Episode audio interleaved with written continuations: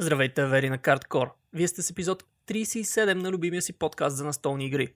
Аз съм Николай Жеков, днес е 12 юли 2020 година и ко-водещ в този епизод е Кристиян Дамянов Китаеца. Това е първият ни епизод от близо година и в него обсъждаме отсъствието си от подкаст сцената, промените, които предстоят в канала и основната тема на епизода – наградата за настолни игри Шпир де Сиарес. Приятно слушане! Китаец, преди да започнем да записваме този епизод, проверих и последния път, който сме били в това студио, в кавички, е било преди малко повече от година всъщност. Интересно, да. И аз изобщо не можах да осъзная колко бързо мина времето.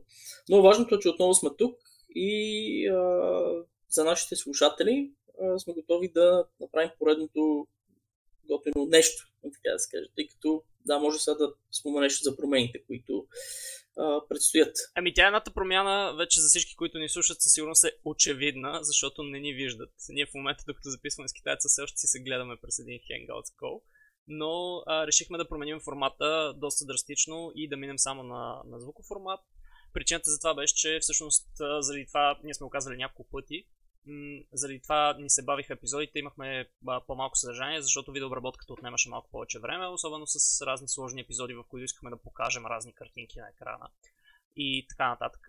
А, аудиообработката ще бъде най-вероятно доста по-лесна, а, или поне така се надяваме, да ще отнемам по-малко време и ще можем да пускаме повече епизоди. Нещо, което сме обещали толкова пъти вече, че горе-долу колкото епизоди сме пускали, толкова пъти сме обещали, че ще бъдем по-сериозни.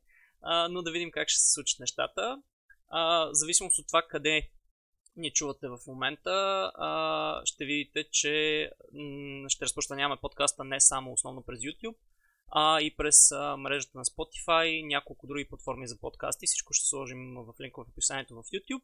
А, но като цяло искаме да преминем малко повече към стандартния подкаст формат, нещо, което а, в началото, още като започвахме преди вече не знам колко години китаец, ти може би, може би следиш. Може би 4-5 вече. 5 може би е Доста... много, но около 4 години, да, преди 4 години за първи път а, ни хрумна идеята за този подкаст а, и а, тогава, тогава решихме да е видео, просто за да е малко по-различно като съдържание. А, но м- заедно с това и тогава подкастите просто не бяха толкова популярни като формат. Сега виждам, че доста повече хора всъщност се интересуват, а, слушат в Spotify. Особено Spotify е доста а, доста добра платформа за разпространение на подкасти. А, та така, затова решихме просто да минаме, да минаме само на аудио, така или иначе се допитахме до някаква част от а, най-верните ни фенове, така да ги наречем, най-верните авери. А, и те казаха, че видеото не е чак толкова, не е чак толкова важно за нас, а, а и а, с китайца не ставаме по-красиви, така че а, това е една инвестиция в бъдещето. А, но ще се опитаме да станем малко по-умни, което поне това можем да се опитаме да променим. А, дали ще ни се отдаде, сега това е друг въпрос, но а, времето ще покаже. Да. М- ами, добре. А, нека да започнем, може би, с това, тъй като не нямаше доста време на малки и големия екран. А, така, да, то всъщност на екран малко трудно, както споменахме да има вече, но а, да продължим с това какво правихме през времето, в което нямаше и а, особено по време на така доста неприятен период на карантина, който за съжаление обхвана цял свят и а, ни лиши от а, доста от любимите ни занимания, или поне в начина по който ги извършихме до момента. Да, а, всъщност това е, нали, може би да започнем, ако искаш от, отзад напред да започнем с карантината, после ще кажем и за а, периода преди карантината, защото всъщност нашето отсъствие си е, както казах, в началото година. А, да. Карантината беше доста неприятен период за нашото хоби като цяло, защото то няма как да се осъществява ефективно без да се виждаме на живо. Това е, нали, всъщност, поне за мен, предполагам и а, китайци ще се съгласиш с мен, че нали, социалният елемент е едно от Uh, едно от най-готите неща на настолните игри. В много случаи въобще даже не ни по какво играем, въпросът е да се събереме да се видим. А, та, карантината беше доста, доста неприятен, неприятен така удар. Ние имахме и с теб един период от може би колко 4-5 месеца, в които не се бяхме виждали, както и с редовната група, с която играем. А, кажи, ако искаш ти първо, какво, какво ти се случи на тебе, след като затвориха всичко? Ами, да, както спомена, аз а, не един път съм казвал, че а, соло играта на Board Games не ми е една от а, най-любимите неща. Та, отново заложих малко повече на видеогейминга.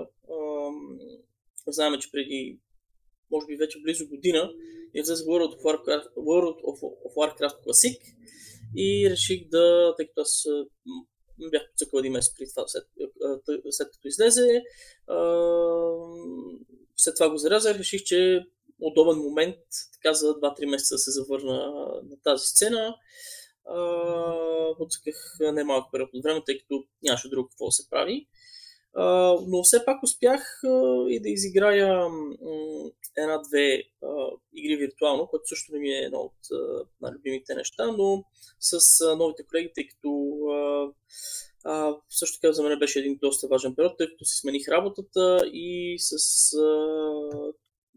част от новите колеги играхме през, мисля, че Board Game Arena беше платформата, а, играхме а, двата пъти Seven Wonders, което може би не беше чак толкова а, означение от това, че играх за първи път Race for the Galaxy, което а, на фона на всичките други For the Galaxy го бях пропуснал и се оказа доста приятна игричка. М- така че все пак успях да така да се извия малко и на бордгейм сцената, макар и виртуално. А, и другото, което а, така се, м- се успя да направя една от, както споменах, детските или, или тинейджерските ми мечти, да отворя един бустер бокс на Magic, което беше просто е така спонтанно, както всички знаят, нали, феновете на Magic. бустер боксовете са главно за драфт, но е така, един ден си бях че ще го направя. И съответно го направих, за, за което си имах и видео между другото, но се оказа доста неуспешно, така че не знам дали някой ще го публикувам. А, но да, и също така, нали, тъй като само с World of Warcraft не може, успях да се зарви по Valorant, а, въпреки че съм мега зле там. На Тайран не мога да се кача, аз съм взе на шутери, така че това е просто за да си а, убия малко времето, когато нямам какво да правя. Въпреки, че след карантината вече успяха да се възстановят малко нещата, има какво да се прави, но затова по-нататъка. Ако искаш, сподели ти. Да. Какво случи с теб през последните месеци? Както каза ти, вече, вече са по-нормални нещата, вече се виждаме. Даже в подготовката на този епизод успяхме да играем а, една част от игрите заедно. Mm-hmm. А, но да, World of Warcraft, ох, и мен се опитаха да ме заребят по класик, между другото, а, още като излезе, но така, обмислях го няколко дни сериозно и си казах, не, не, това няма си го причиня втори път. А, но, но доколкото разбрах, е доста, е доста променен и нали, има доста quality of, quality of life changes, които, които така подобряват експириенса, не е, като, не е баш като едно време. Ами, да, да, има го и този момент, въпреки че играта не е същата. В смисъл, като си играл толкова години World of Warcraft, разбираш, че всъщност промените, които са ги правили, много хора си мислиха, които искаха да се върнем класик, че са били само за лошо, нали, от по-хардкор геймерите, но играта определено не е същата, но в крайна сметка донася достатъчно удоволствие, така че може да пробваш някой път, особено ако ни удари втора вълна карантина, няма какво да се прави. Пък идва сега и Shadowlands, което макар и за по-кратък период от време, сигурно ще предизвика интерес, така че имаш доста избор. Да, надявам се да ни удари втора вълна карантина, често yes. казвам, защото колкото и а, добре да успях да си запълня времето, сега ще кажа как, а, добре да, си успях, да, да успях да си запълня времето през карантината, не, не, беше, не беше толкова яко, колкото да мога всяка седмица или през няколко дена да играя с приятели.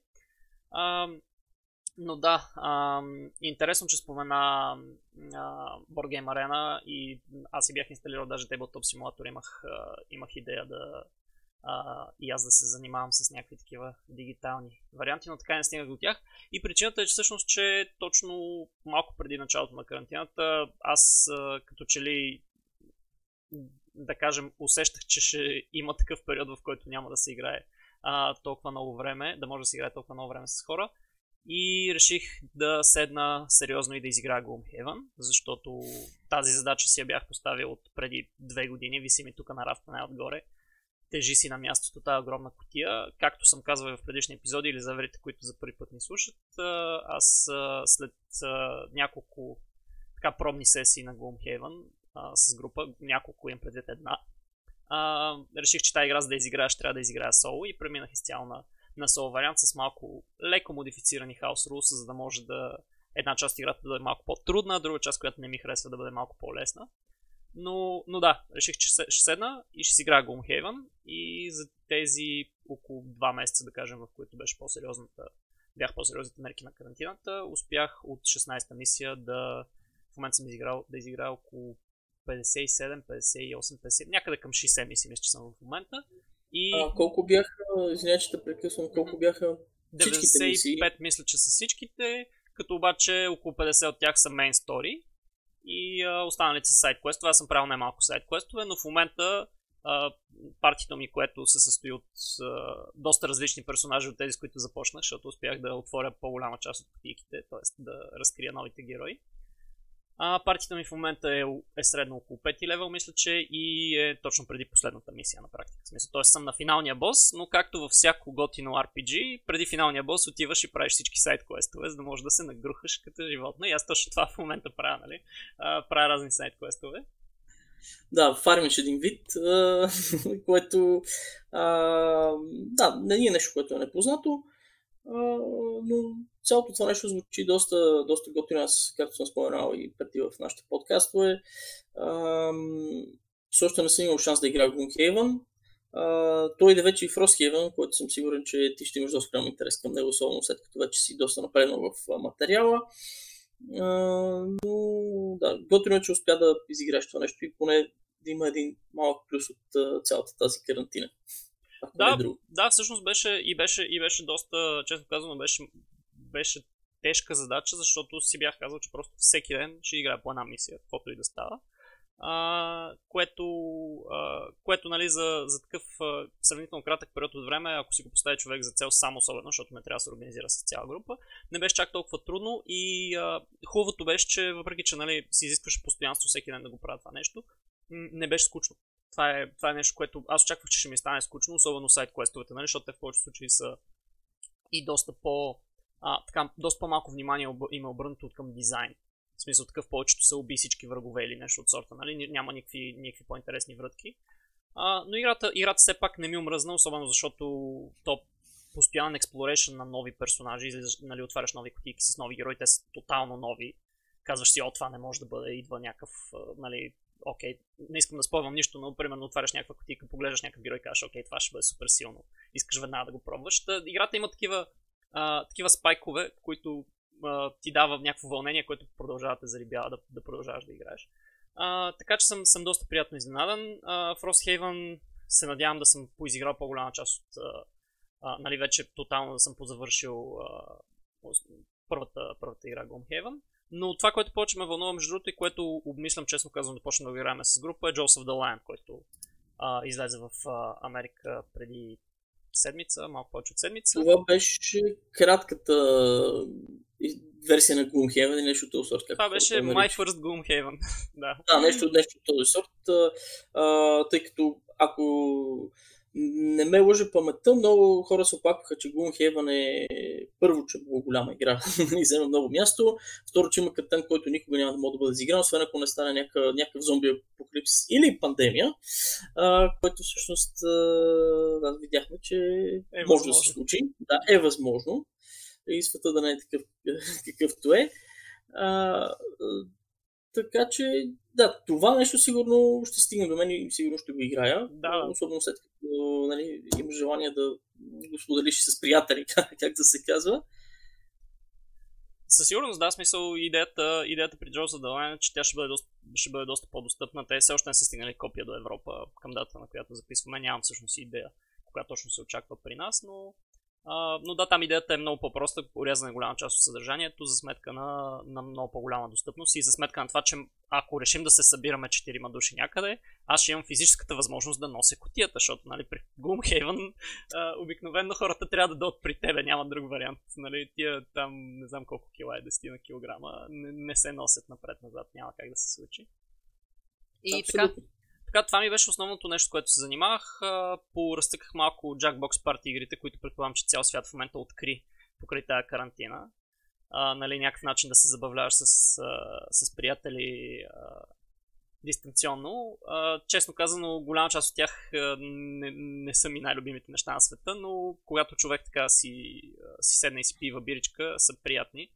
Особено когато няма друга альтернатива. В смисъл сега в момента, когато имам възможност, нали, дори лимитирано да излизам и да се виждам с приятели, никога не бих седнал да, се, да, а, да играя подобен тип игри. Имаше наистина някои готини попадения, аз също успях да се включа в 2-3 сесии. Окей okay, заместител са, нека така да го кажем. Да. Не са най... Точно, окей okay at best. А, да. Примерно, както обичаме да казваме в Board Game Geek, оценка 4-5 от 10. Нещо от този сорт. Нали, not great, not terrible. 3,5 т.е. и 6, извинявам се.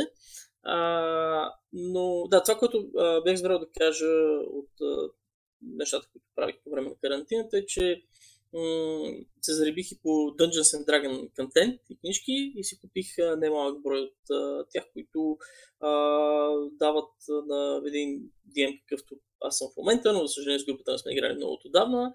А, много готини идеи как да вкарат а, NPC-та в а, игрите. А, някои от тях ти дават идеи за как да си направиш магазин, какви стоки да продаваш. Има даже една, която имаш около 100 мини дънжен приключения, които могат да модифицираш, разбира се, както ти искаш. Но наистина има за феновете на D&D, тъй като мисля, че има такива, които ни слушат и преди ни гледаха тези, тези книжки са много готини, така че ги препоръчвам за всеки, който се кефи на D&D и иска да разнообрази своите сесии. Аз за жалост, сега като ми напомня, съм играл от супер много време D&D. Когато излезе 5 Edition, си взех нали, там първия пълния набор от стартер книгите, трите, а, трите най-необходими. И съм си ги чел доста с кеф, защото преди съм играл, особено 3,5 съм играл доста D&D.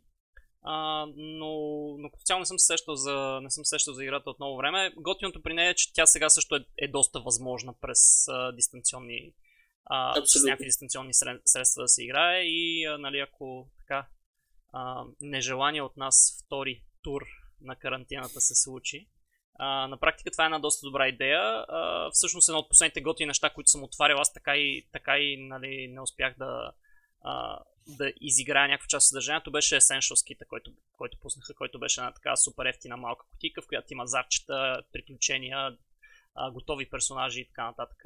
Нали, някакви неща, с които буквално и тоталните лаици да, да отворят котията, да се запознаят с тях, нали, първо за половин ден четене и вече могат да, могат да, да скочат и да играят, да играят D&D, което доста ме кефи, което мисля, че сме оказали в някои от предишните епизоди. Беше доста кофтиче по наше време, така да, да, да, да кажа, времето, което аз имах много повече време за D&D, нямаше такива инструменти, тогава беше съвсем различен тип а, навлизане, нали? Тогава някой, някой много зарибен и надъхан трябваше да, да зариби останалите и да общо взето да им преразкаже стотици страници правила понякога. Аз знам, защото ами... мен не се е случвало нещо такова, да. Честно казвам, тогава нали, то беше такъв момент, че бяхме бедни ученици и студенти и не можеше да си позволим да си вземем една книга за 80 лева, че и повече мисля, че беше тогава. Та, минавахме нали, на варианти print and play, като а, мисля, че за 2.0 или 3.0 един приятел беше изпринтирал цялата, някъде беше набарал някакъв служебен принтер и беше принтнал целият Player's Handbook. Пак беше окей okay като заместител, но прав че абсолютно а, нямахме така голяма възможност да се доберем до а, всичко, което излиза. То напоследък доста се развиха и нещата с 5.0, всички тези а, приложения, които аз ги взимам, допълнителните приключения, а, апендиксите и така нататък, си а, излезнаха горе-долу с 5.0, тъй като изглежда все повече и повече хора почнаха да а, играят а, играта след като е по-лесно достъпна. Така че а, мисля, че няма никакъв а, въпрос по това, че D&D наистина е една готина, то си, то си е кул, то си е институция. Вече, Абсолютно, която... аз доста, доста радвам, че, да, че е много по-популярна и, и нали, както, както вече казах, в момента е и възможно да се играе дистанционно никак не, е, никак не е трудно да се, да се уреди, защото тя не изисква, за разлика примерно от настолните игри, не изисква толкова много хората да виждат какво се случва на, на борт и така нататък. А, така, че, така че всъщност е нещо, нещо добро, което хората, надявам се, са пробвали по време на тази карантина и още повече са зарибили. А и те самите Wizards а, доста се постараха да, а, да, нали, да яхнат вълната, така да се каже, колкото и нали, да. малко негативно да звучи, защото все пак не беше, не беше някакъв приятен период като цяло с всичко случващо се. И да, и да помогнат на хората да, да направят тази стъпка да играят по-лесно вкъщи. А, и Абсолютно. така, а, всъщност, а, ние си имаме с теб една основна тема за днешния епизод. Mm-hmm. А, мога да си говорим още доста дълго, най-вероятно. А, и ти предлагам да, обаче ти предлагам да пристъпиме малко по малко към нея. И тя е една от любимите ни теми, всъщност едно от нещата, които най-много май сме обсъждали в, то, в в този подкаст. най-често сме правили епизоди, мисля, че това ще ни бъде, може би, четвъртия епизод. Ами, миналата година, ако не се лъжа, мисля, че направихме а, един първоначален епизод, в смисъл, обявихме да. а, игрите, но след като избраха победителите, не сме правили епизод. Да. Но мисля, че всяка година до, до, сега сме правили винаги. Това е едно от нещата, за които винаги сме правили епизод. Имаме някакво ревю сме правили на игрите, които а, са номинирани. А, даже мисля, че миналата година обсъдихме и шортлиста, който е от още 7-8 игри които а, тази година също, може би накрая ще го споменем така да. набързо. Разбира се, тъй като няма причина да не го направим. Да, но за нашите авери, които не знаят за какво става въпрос и може би ни слушат за първи път а, или просто до сега не са попадали на наш епизод Шпилисера, Шпилисера е най-известната, най- тежащата на мястото си награда за настолна игра в света и всъщност това е националната немска награда, просто понеже Германия има много големи традиции в настолните игри, тя е успяла да наложи собствената си награда като най-значимата, така да кажем, за, за целия, целия свят от настолни играчи.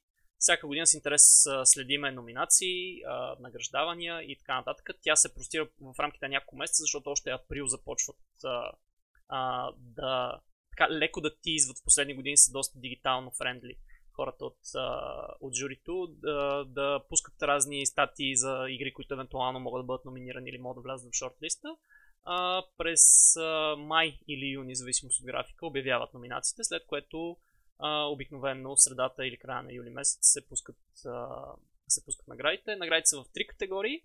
Шпил Десиарес, което е игра на годината, това си е основната и най-силна категория. В нея се награждава семейна игра.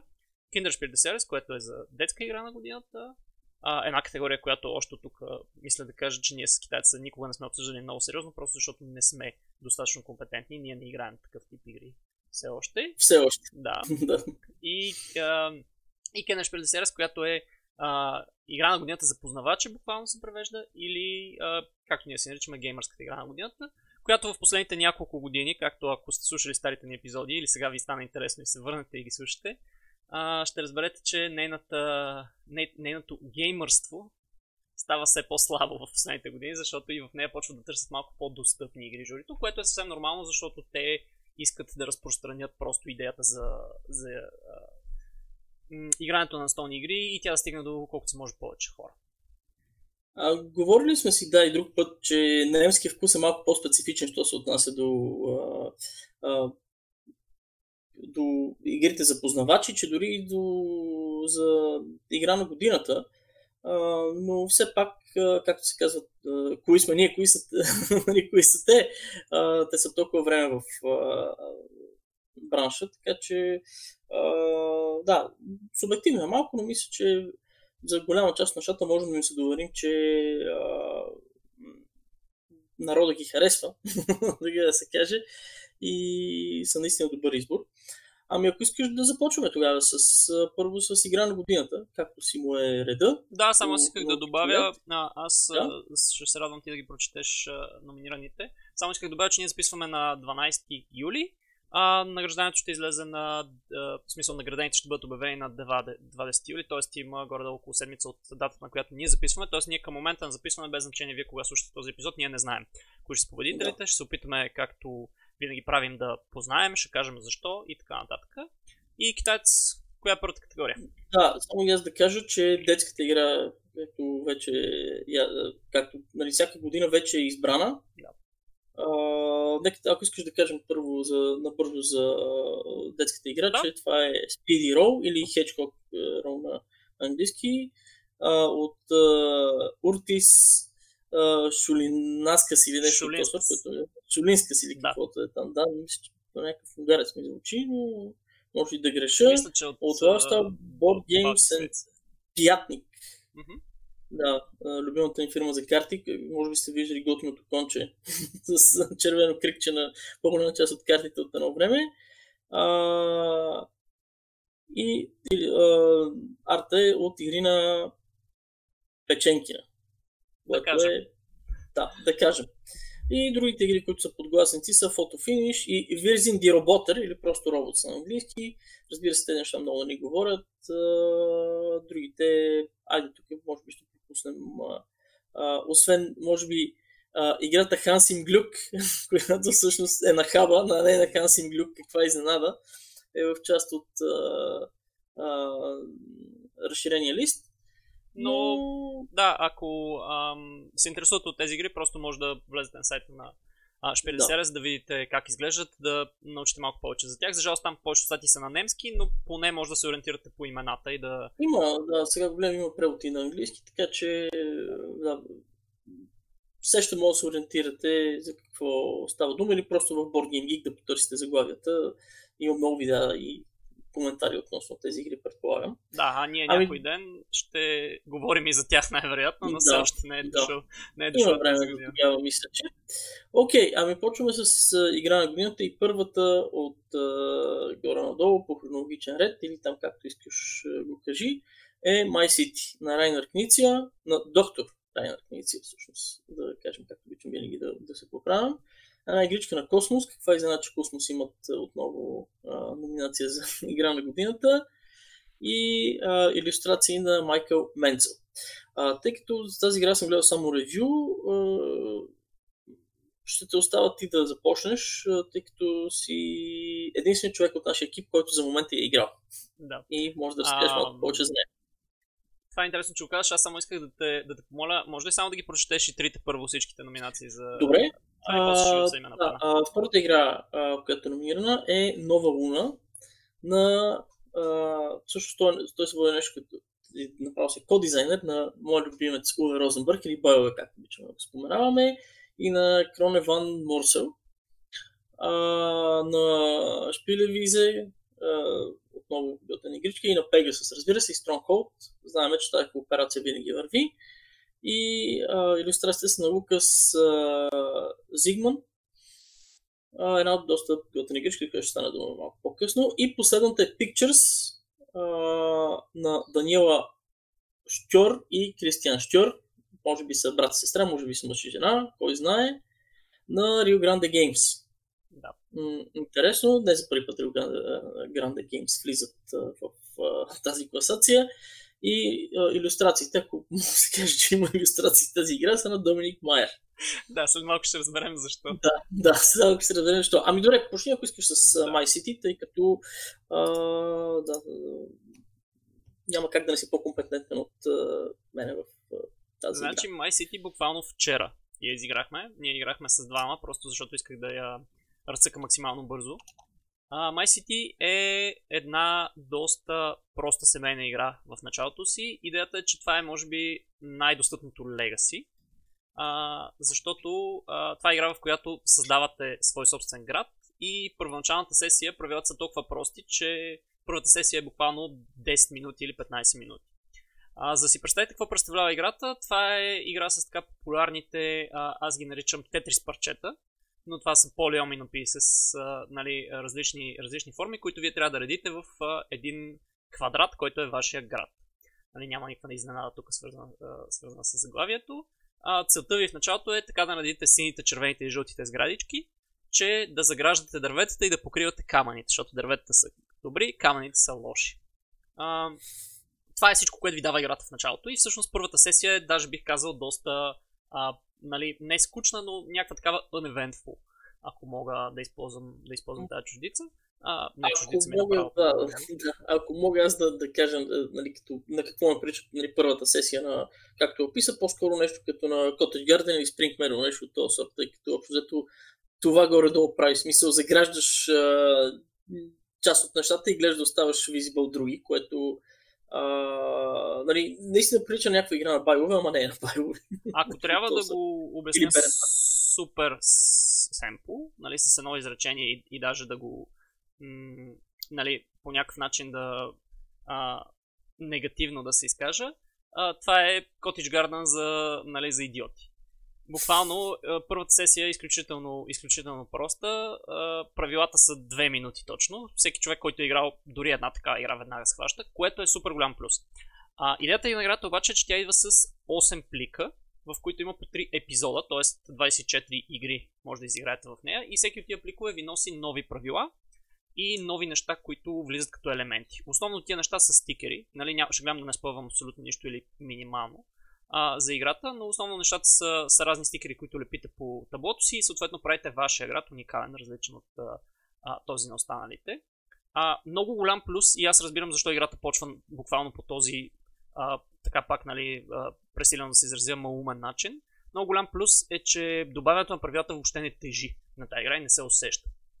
В смисъл такъв, първата игра играта ви казва, окей, заграждате дървенца и покривайте камъни, защото камъните са минус 2 точки, дървенцата са плюс 2 точки. И има някакъв огромен шанс първата игра даже да сте супер близко като резултат играчите, защото то буквално няма какво то, толкова да правиш като решение. Толкова е просто. Но след първата игра веднага ви казва, окей, сега победителя ще получи а, още камъни, които ще залепи на таблото си. А, тия, които са загубили, ще получат някакъв кетчъп механизъм, така че да, а, нали, да наваксат следващата игра в процеса на игра, отваряйки пликовете, всъщност някои от тия пликове внасят много сериозни промени. В смисъл такъв а, града става по-голям, включват се разни а, други неща, които да печелите точки. А, и заедно с това, това, което много ми хареса, което за първи път го виждам толкова силно застъпено в Legacy игра, е, че заедно с въвеждането на правила отпадат други правила. Тоест, от първата до последната сесия, нали, от първата до 24-та сесия в играта, тя със сигурност е станала малко по-сложна, но и в процеса на игра са отпаднали някакви неща, което означава, че нали, а, нивото на трудност горе-долу си остава едно и също след като стигне някакъв максимум.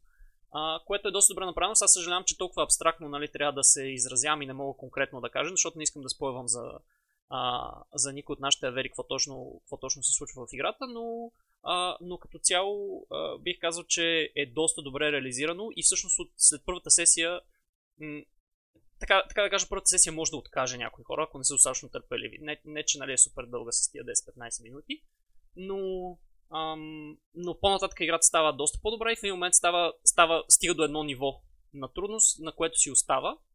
Само се променят начините, по които се, се печелят точки. И всъщност бих казал, че, че успява да бъде интересна нали, през цялото време. Ние мисля, че изиграхме на 3 или на 4 пъти, в смисъл сядахме просто 3 или 4 пъти да играем. И съответно играехме там по колкото 4-5-6 мисии, докато ни писне. И а, единственото нещо, всъщност, което ни отнемаше даже малко повече време, беше четенето на новите правила и добавянето на новите стикери, нови елементи и така нататък. Самите игри си останаха между 15 и 25 минути най-много. А, аз мисля, че това, което спомена за м- по-семплата игра в началото, това въжи за всяко едно Legacy. Мисля, че всяко едно Legacy, което сме играли с тебе и другите, нали, аз съм играл без мен, но и някои други Legacy, които си играл без мен, в началото са доста прости и примерно, примерно да дадем Пандемик, който в началото си просто не обичаме Пандемик, първата игра. Uh, нали, без да спорвам много, разбира се. И uh, Charterstone също в началото първите две-три игри мисля, че бяха доста семпли, докато се да на, насъберат малко правила и така нататък. Така че да, всеки един, който сега да играе някой Legacy игра, трябва да има това нещо на ум и да бъде търпелив. Тъй като нещата с времето се осложняват и а, играта ще стане, играта те първа става се по-интересна и по-интересна. А, това, което спомена също за а, отмятането на правилата, това наистина т.е. отмяната на някои правила, след като други влезнат в а, в екшен, както се казва, и други станат активни, е готино, въпреки, че мисля, че имаше и на други легасите нещо подобно. Не чак толкова силно застъпени, както обясни, но мисля, че ги имаше на, на моменти. отпадаха някои работи и така нататък, които по-скоро бяха козметични, но а, тук поне станах с впечатление, че доста се променят нещата, когато ги замениш тези правила. А, и да, като цяло звучи доста интересно това, което казваш. А, това, което забравих да спомена всъщност в началото, когато и четах игрите, доколко човек е, тази от 2 до 4, което а, поне така, привидно аз като гледах ревюта, а, не мисля, че осложнява много играта, ако играеш с двама или с четирима, просто си е геймплей и експириенса може би е еднакъв. Нали, поправим ако греша. Ами, Но... да, тя е до голяма степен е мултиплеер солитер. В смисъл, всеки си играе за себе си, играе се едновременно. А, нали, разкривате карта и той е, той е малко като flip and write. Само дето да. не се пише нали, по борда. Разкривате карта и слагате, слагате сградата, която е на картата всички едновременно. Сега, нали, пак без да спойвам, но по-нататък може, може би ще се случи така, че различните играчи да имат различни сгради или някакви други неща, които да слагат. А, но, но като цяло, а, като цяло нали, то може би с, това е дизайнера имал за цел нали, тук да, да остави играта да не става прекалено дълга, колкото и правила да се добавят, продължителността да си остане горе-долу същата, а, което според мен е постигнато и както каза ти, нали смисъл, да, почва наистина от много м- такава проста основа, което а, според мен е, си е абсолютно търсено в случая. Нали, аз се оплаквам от гледна точка на това, че обичам да играя малко по-тежки игри, не винаги ми допадат а, толкова леките. И след първата сесия бях такъв, е, това малко, нали, няма кой знае, нямаше кой знае колко интересно в тази игра, но, но, но пък веднага след първата сесия почнаха да се случват разни неща, които а, ми задържаха интереса. А, та идеята е точно такава, да. Нали, смисъл, те си знаят аудиторията. Тази игра според мен е правена точно с идеята да, да попадне в аудиторията, на стандартната аудитория на Шпил Десерес, т.е. хора, които евентуално това ще има единствената игра за годината, защото голяма част от а, а, хората, които играят игри в Германия, просто виждат какво е Шпил Десерес тази година и си го взимат изиграват го и са такива, окей, супер, това беше много яко. До година пак, нали, примерно. Или през, през другото време просто си цъкат катан, защото, защото причини. А, но да, това е тема, която не, не искам да отваряме в момента. А, като цяло, My City, да кажа някакви финални впечатления, да продължим към Нова Луна. А, като цяло, а, мене... Да, да, и ти може, ако искаш да добавиш после. А, ако искаш, но а, My City а, е доста, беше доста а, приятно преживяване. Много а, добре направено entry level legacy. Бих казал, че даже тя, тя самата игра не използва legacy като термин а, с идеята, че да не плаши хората, защото може би вече хората са се понаплашили малко от това, че трябва да късат карти и така нататък. Това го няма в играта, не се унищожават компоненти, само се лепят стикери и се, и се пише по, по борда. И мисля, че, мисля, че нали, ако някой човек я хване и просто си каже, окей, това ще го изиграя, без да се замисля много-много за частта, която е Legacy, на която ние традиционно обръщаме внимание, просто защото ни интересува като дизайн елемент няма, да, няма да му се стори като нещо супер а, нали, такова необичайно. Много, много добре е направено презентирането на новите правила и както казах, мене като цяло най-голямо впечатление ми е направи отпадането на правила, защото а, при някои легасита знаем, че комплекситето в един момент то просто си продължава като една права нагоре до последната мисия, докато тук просто то стига до един момент и си казва, окей, хората, които играят този тип игри, им е комфортно, това им е максимума, който, който могат да поемат като правила, не искат да се задормозяват повече. Затова аз, нали, играта, оставам на тази права и а, просто изваждам правила. И всъщност това прави играта доста разнообразна до края, защото изваждането на правила всъщност е изваждане на скоринг механики. Съответно това означава, че различните игри скорвате по различен начин, трябва да правите различни неща с едни същи компоненти. И другото, което е, че на края на играта може да играете endless варианта. В смисъл има такъв, такъв вариант, в който просто да играете. Аз даже и не го разгледах какво точно представлява, но може да играете някаква смесица от част от механиките на играта, без да лепите нищо по нея. Което се съмнявам да бъде и причината играта да е номинирана за награда. Ами, да, не знам дали мога да добавя много повече а, относно играта. По-скоро, да, това ми се струва като поредното левиса, което се служава внимание, особено поради факта, че е номинирана за 40 са, както знаем, там случайни игри не попадат и ако си падате по, по игри с uh, legacy елементи, особено мисля, че е много добра идея да пробвате и това. По-casual това няма как да бъде, да. Да. Добре. Е, ще измислят нещо някой ден, но за момента може би това е. Ами минем към Нова Луна. Това, да, като спомнахме на игра, на игра на която дейно участие има Уве Розенбърг. От 1 до 4 е играта, като ако не се лъжа, соло сценариото го даваха, когато си взех играта, която ми е подписана от Байгове, между другото, го даваха на есен, беше нещо като промо. Мисля, че не съм много сигурен, но май ако го нямате този лист, който е с соло варианта, може би няма може да играете играта. Не, че аз съм се засилил да играя соло. Но може би, може би го има дигитално в BGG, предполагам. Що ме е лесна да. като единица, като игра, която може да си играе с един човек, най-вероятно го има достъпен в интернет. Ами често казвам, не съм и проверявал, даже може би не знам къде е имал соло вариант, нали, поради обективни причини. Ам, Та играта е от а, 1 до 4 човека, като а, включва, разбира се, познатите елементи на Уве Розенбърг.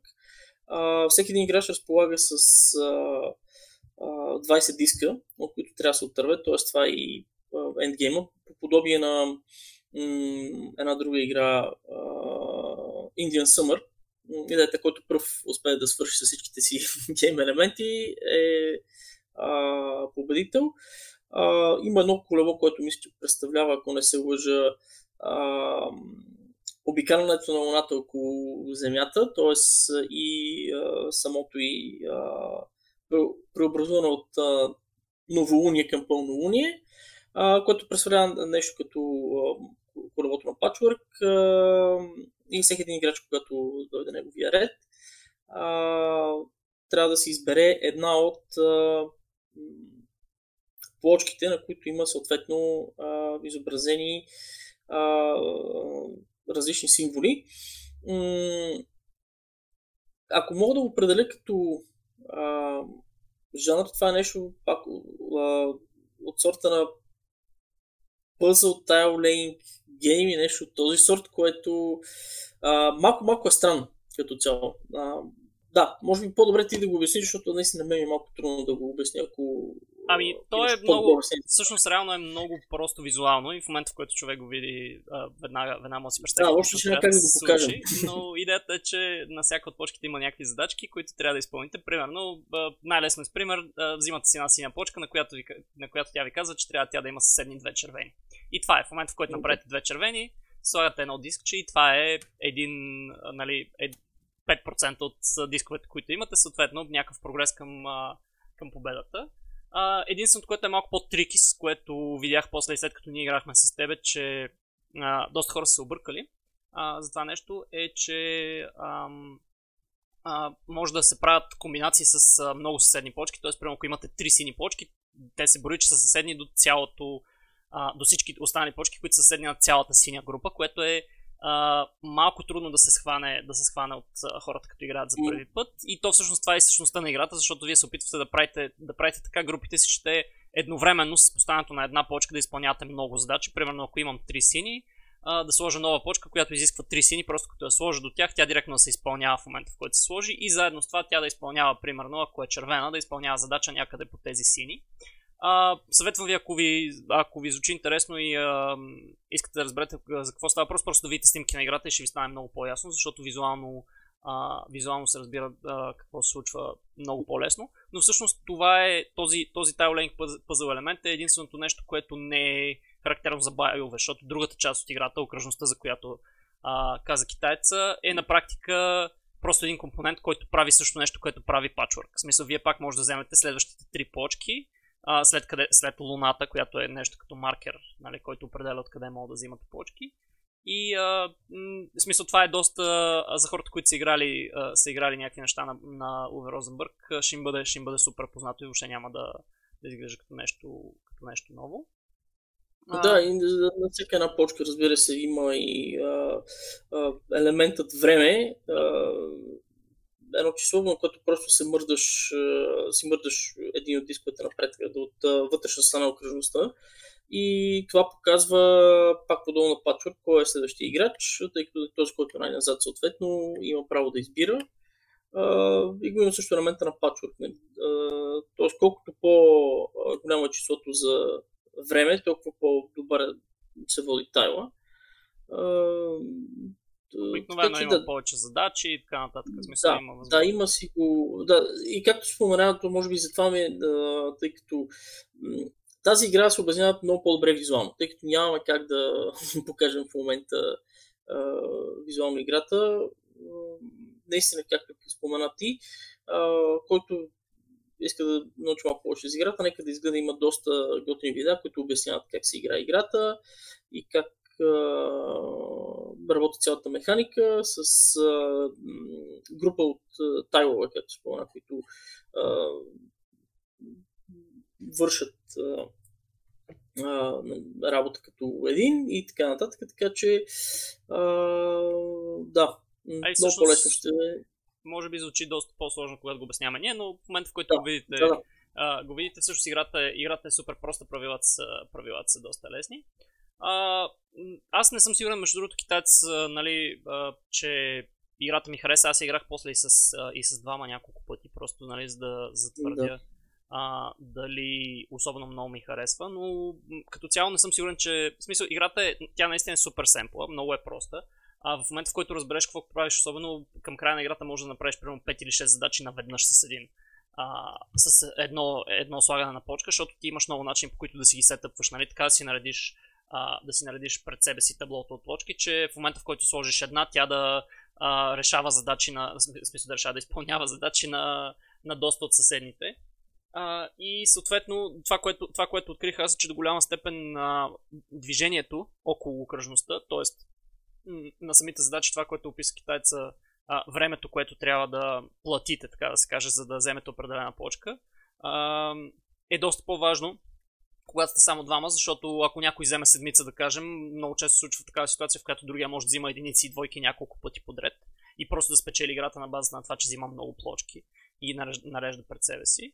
А, но като цяло, не, както, както вече нали казах няколко пъти, не съм убеден, че играта супер много ми харесва. Малко е простичка за моя вкус. А, и, и като цяло не, нямам желание да. След като съм изиграл вече няколко пъти, нямам желание да играя повече, защото не виждам какво, какво може да ми предложи. Не е да кажем като, като ако мога да дам този пример, като Азул, който е победител от преди няколко години, а, който е, пак е на същата, същото ниво на правила, но мога да го играя доста повече. В смисъл, нали, не ми е любимата игра, но не ми е писнал все още. Ами, за мен проблема е а, абсолютно същия, а, какъвто е и при Indian Summer, че а, някой играч, който е играл много повече тази игра и вече знае за какво става дума, тъй като това е от, както обичаме да казваме, Easy to Learn, Hard to Master, има огромно предимство пред останалите и може да да направи някой ход, който, с който е сноуболна ужасно и другите просто да си да, да видят и да си казват, не, аз няма как да му стигна, защото Просто така работи играта. И не е игра, която да я изкараш с... да фанеш... Примерно ти си играл, както са ти си играл примерно 3-4 пъти, да фанеш някакви нови хора да им кажеш, това е някаква супер готина кежуал игри, царя да играем. Просто няма как да играеш нарочно лошо, за да имат шанс те. Смисъл, ти си играеш играта както си знаеш. А, иначе да, интересна е, цветна е, а, да, парта е, да, няма, защото то е Мисъл, само и, и графичен дизайн, смисъл кръжности, точки, цветове и така нататък. Да, и мене ми хареса как се опита да, да обясниш нали, как, как изглежда, изглеждат фазите на луната и така нататък. В крайна сметка това няма абсолютно никакво значение за геймплея. Нали, те се опитали да, да сложат, както казахте, някакъв графичен дизайн, колкото да, да изглежда приятно на масата, но на практика темата, темата на играта е абсолютно, абсолютно излишна. Смисъл, да, нали, от, освен Луната, която се върти около тази окръжност и да кажем измерва фазите на Луната или нещо от сорта, останалото е просто реден на цветни плочки. Буквално няма и а, нали, няма и да кажем, ако пак а, мога да си позволя да използвам като пример Азул, няма дори това, аре ние ще лепиме тук плочки в банята на, на царя, нали. Дори това ми, минимално усилие да изкара някаква тема. А, понеже ами... моите, моите правила са на френски, аз не знам как е в английската версия, но моите правила са на френски. В началото има някакво текстче, което се опитва да обясни а, темата на играта каква е, но нямам никаква идея точно какво пише в него и как са, са се опитали да оправдаят нали, цялото нещо. Но... Има го. Ма има някаква точно някаква подобна история, която нали, луната трябва да прави цикъл и така нататък. И нали, нова луна е а, нали, преведено, че новолуни и така нататък, което всъщност ние, да, много добре знаем, че това може би идва от славянски язик. Този термин, няма значение. Даже това, което ми направи впечатление е, че когато направиш, когато някой премине и направи един пълен цикъл на Луната от новолуние до пълнолуние, пак нищо не става. Смисъл, това си е да, просто а, часовника се завърта, както се казва, и си продължава.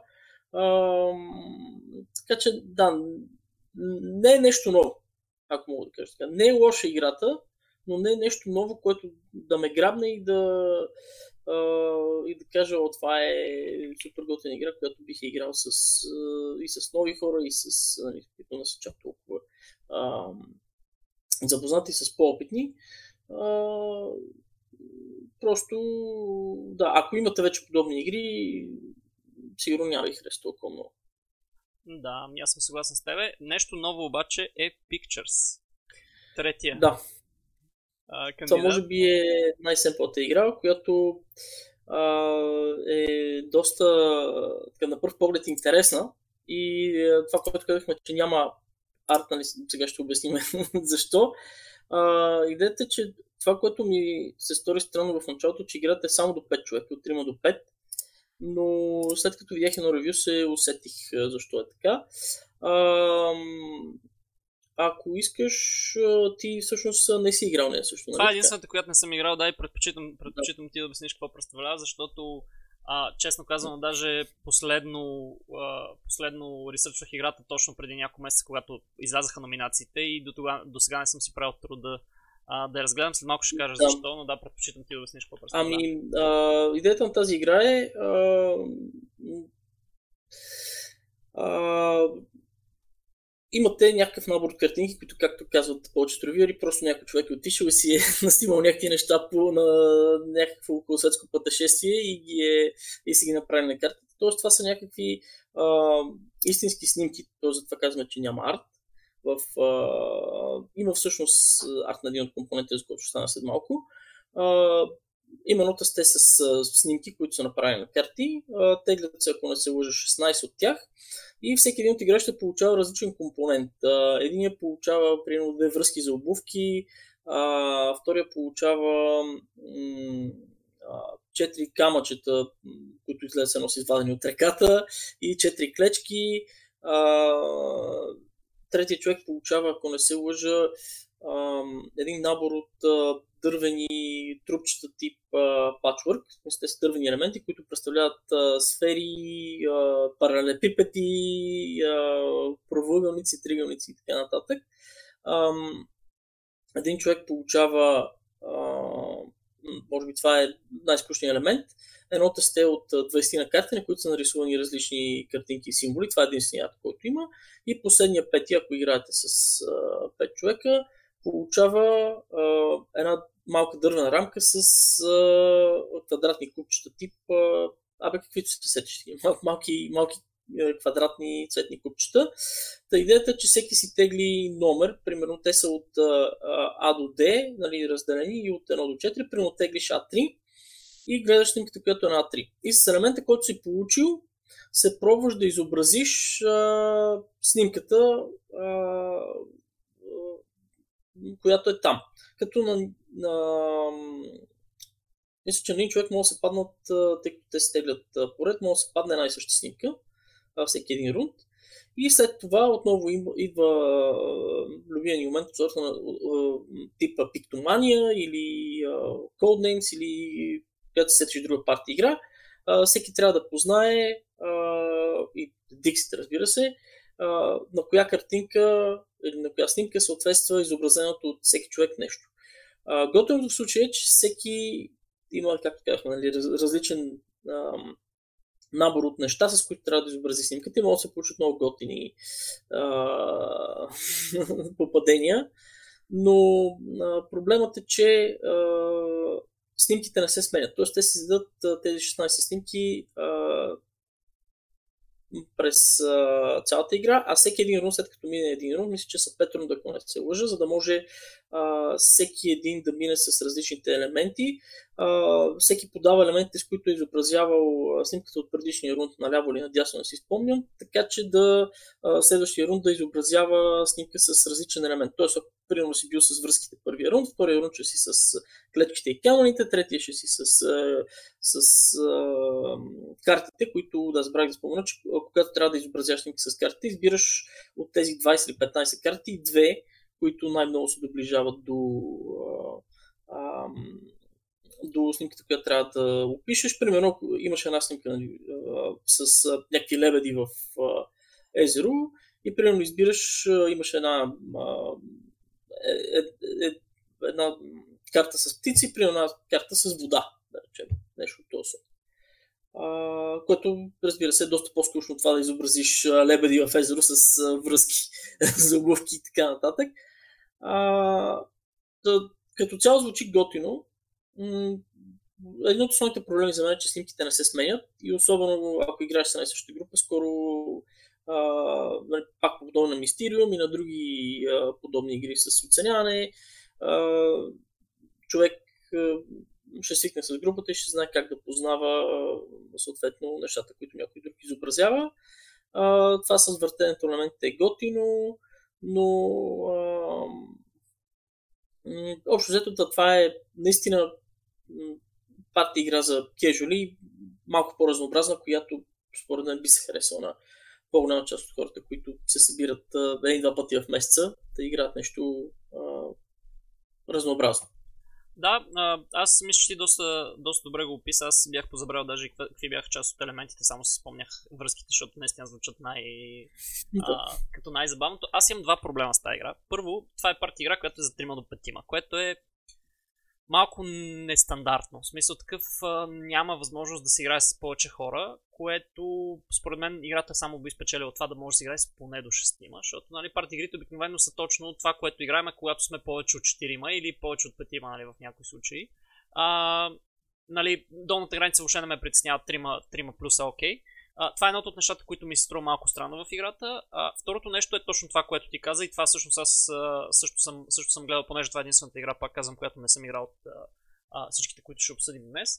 А, което видях много ревюри да казват, е, че не само, че е възможно да ти се падне само една и съща снимка да обясняваш с всичките елементи, а е възможно аз да кажем в момента да обяснявам с връзките и трябва да направя лебедите, които китаеца спомена, след което подавам връзките на китайца и понеже китайца пак тегли от същото дистенция, на него му се падат също лебедите, също с връзките. Което е, да. в смисъл, това е, тази повторяемост е малко, м- в смисъл, просто играта, играта докато се завъртиме, особено ако сме петима човека, нали, а, докато се завъртиме, може да има супер много повторение и хората като че ли не се потикват да бъдат допълнително креативни. А, другото нещо е, че картинките, нали, въпросните pictures можеха да бъдат арт. В смисъл играта може да изглежда малко по-добре. А, предвид, че залага основно нали, на визуални асоциации, мисля, че е, би било хубаво да не бъдат. Нали, те, те, те буквално снимките, пак, а, пак ще кажем към нашите вери, ако ви е интересно, просто ги чекнете в момента, докато слушате, а, докато слушате епизода, те имат малко усещането на сток фотос.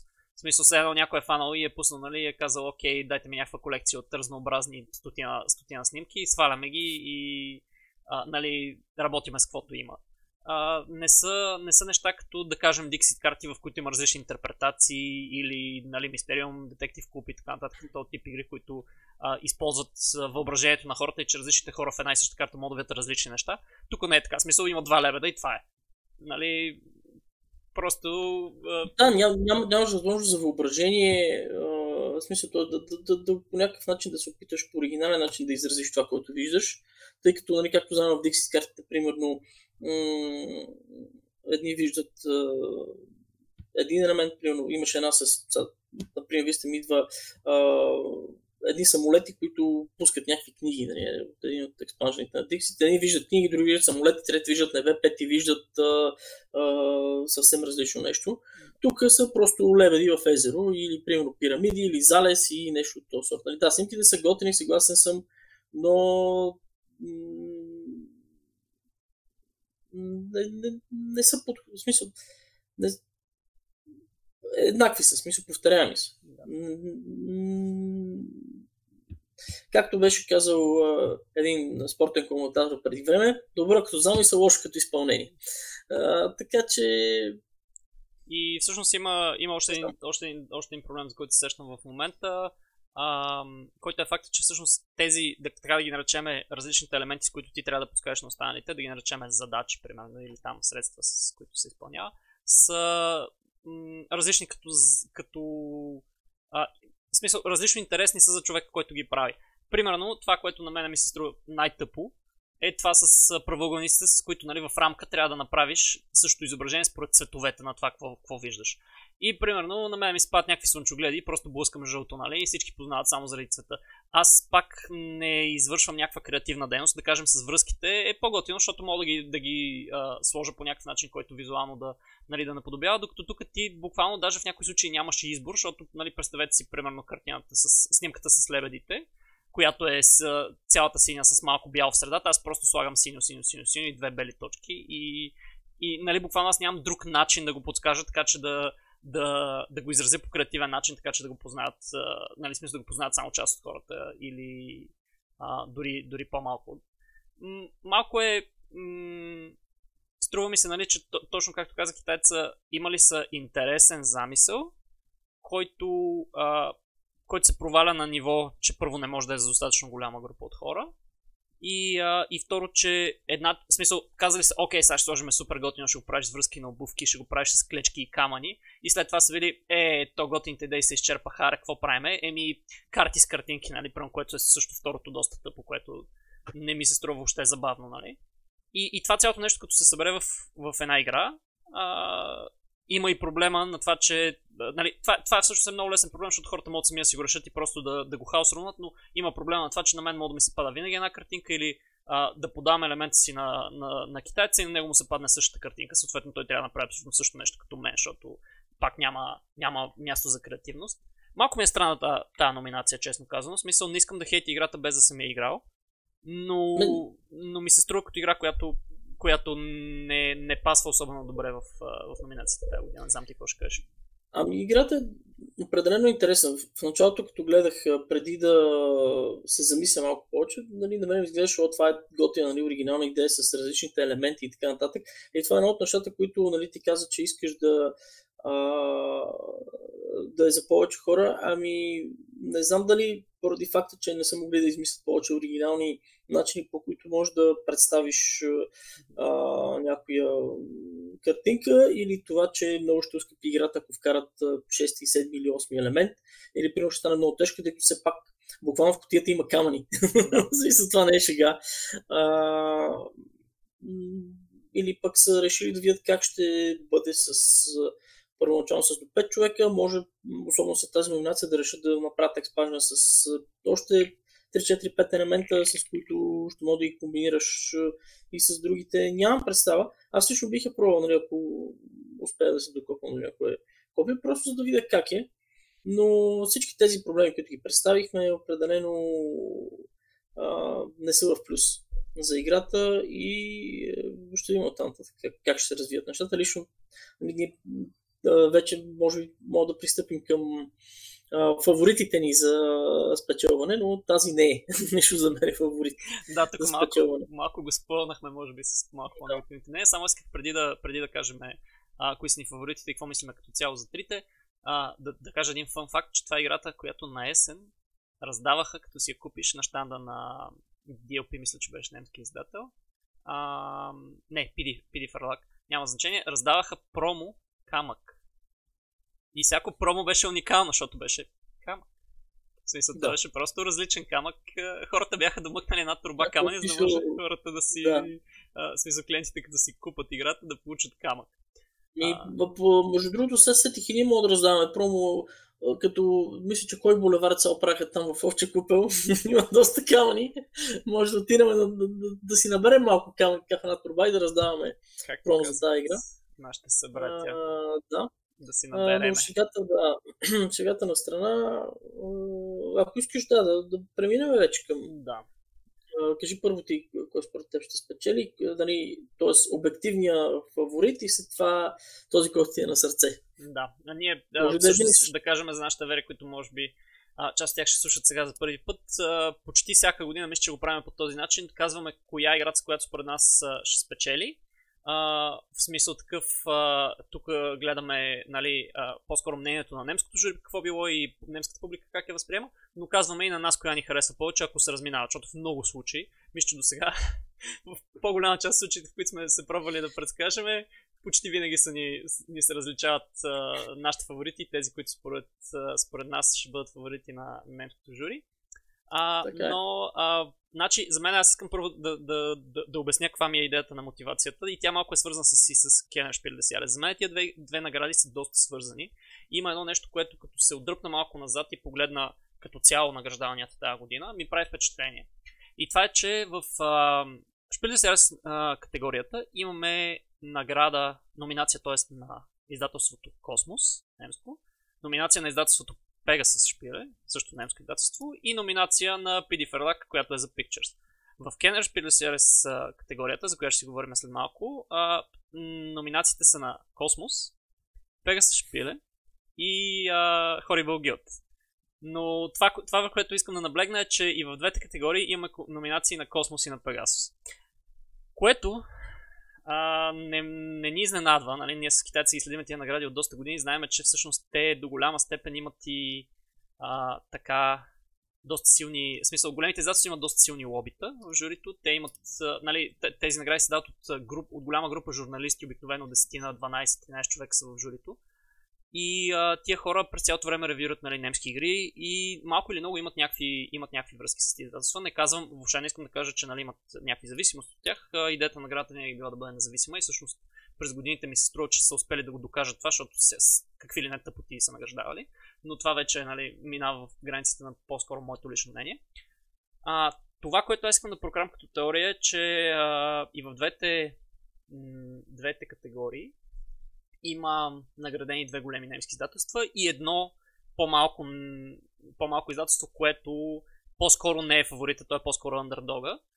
Ам, и според мен така а, чисто а, не знам как да го опиша, но според мен журито ще ги раздели тия награди. Сега едно представете си, нали, Космос и Пегасос са двамата брати, които казват аз искам това, аз искам това, нали а, и се дърпат. А, аз си го представям като ако в Шпиле Сяре спечели Космос, в Кенер Шпиле Сяре ще спечели Пегасус. А, след малко ще разберете и защо с, с самия Кенер Шпиле Сяре, самите Кенер Шпиле Сяре номинации, но според мен Pictures няма шанс. А, просто на базата на това, че играта има оригинална идея, оригиналността доста се цени от това жури, но а, нали, пак казвам за десети път не съм я играл, което означава, че не мога да се изкажа обективно, но според мен играта е, сравнение с другите две, е малко а, недостатъчно, недостатъчно добра. А, My City ми хареса повече, но мисля, че ще спечели Нова Луна, просто защото Нова Луна е най-простата от трите игри, а това сме виждали минали години как всъщност е в някои случаи е основния, абсолютно основния критерий, по който, по който се решава тази награда. Така че аз мисля, че журито ще избере Нова Луна, но аз лично харесвам My City повече. Ами аз не знам, а, като цяло доста мислих, а, въпреки че нали, видях и на, на MyCity Review и на, и на Pictures, а, да, споменахме, че Pictures а, нито ни е фаворит, нито може би да широката аудитория е фаворит. А, по-скоро съм за, тъй като единствената игра, която съм играл за Нова Луна, все пак е на байове. Да, и тук също съм съгласен с теб, че най-вероятно тя ще спечели а, тази номинация, тъй като е най-проста от всичките. А, другото все пак и нали, има, има елемента, че My City е Legacy и а, не всеки а, нали, от, пак от, въпреки, че е доста по-кежуал, нали, има времето да го приключи и нали, надявам се повечето хора нали, нормално а, с, си правят заключението след като изиграят цялата игра, а, си дават цялостна оценка дали им е харесало или не, тъй като, както спомена, има много голяма разлика от началото на играта и към края.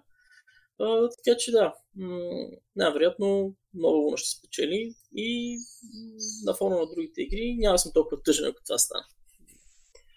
Аз имам естествено и една друга теория, която, която си мислех вчера, докато финализирах нали, това, което, това, което а, си бях записал, че искам да кажа, че всъщност последните години обаче парти игрите печелят доста сериозно. В смисъл, ако изключим Азон, нали, а, не само, че печелят много сериозно и си, и си номинирани. Имахме година, в която номинирани бяха Just One, Lama и, а, и Werewords, които и трите са, нали, буквално Лама даже нали, не мога да го борим като игра, защото, защото беше тотална идиотия, но, но парти игрите са, са доста на почет, така че виждам и варианта, в който Picture спечели, защото може и да има нещо, което пропускаме. В смисъл, това на мен ми е най-трудно винаги да се изказвам за нещо, когато не съм го играл, защото а, тогава може би нали, правя си заключенията само от втора ръка информация и тогава може би а, има нещо, което да кажем, немците като видят две връзки за обувки просто подивяват.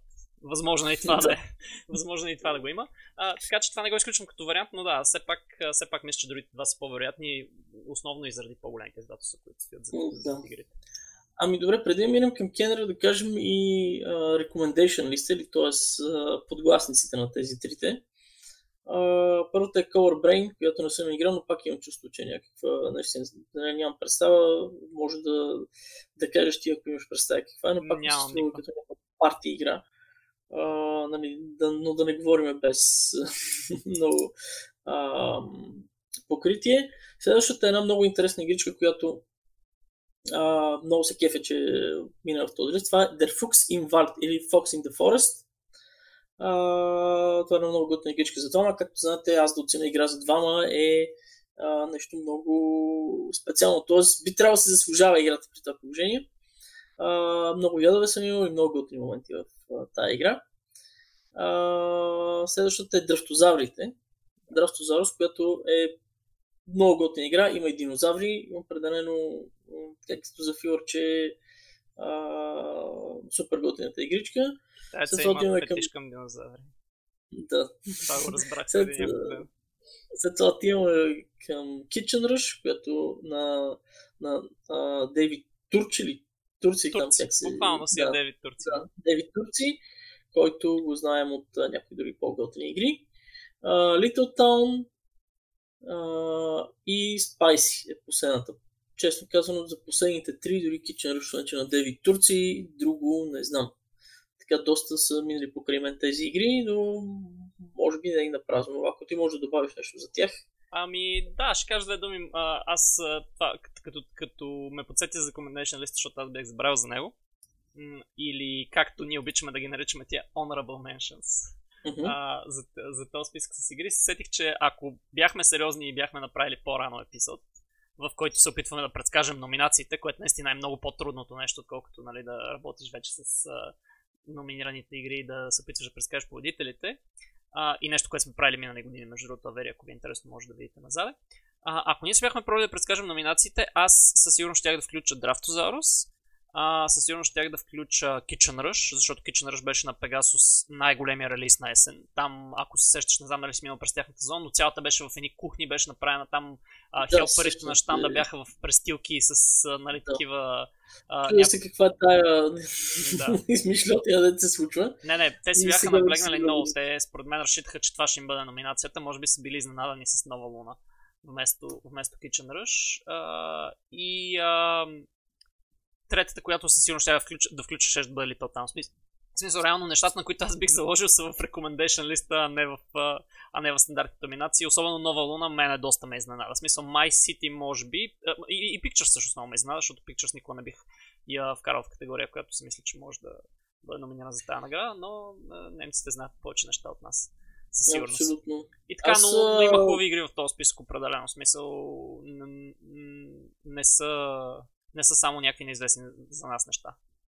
Аз за Fox съм много се радвам, тъй като излезе т.е. то е стендалон гейм Fox in the Forest Duet, Duet който е а, отново за двама човека, но този път се, се, се състезавате заедно срещу а, а, компютъра, се казва.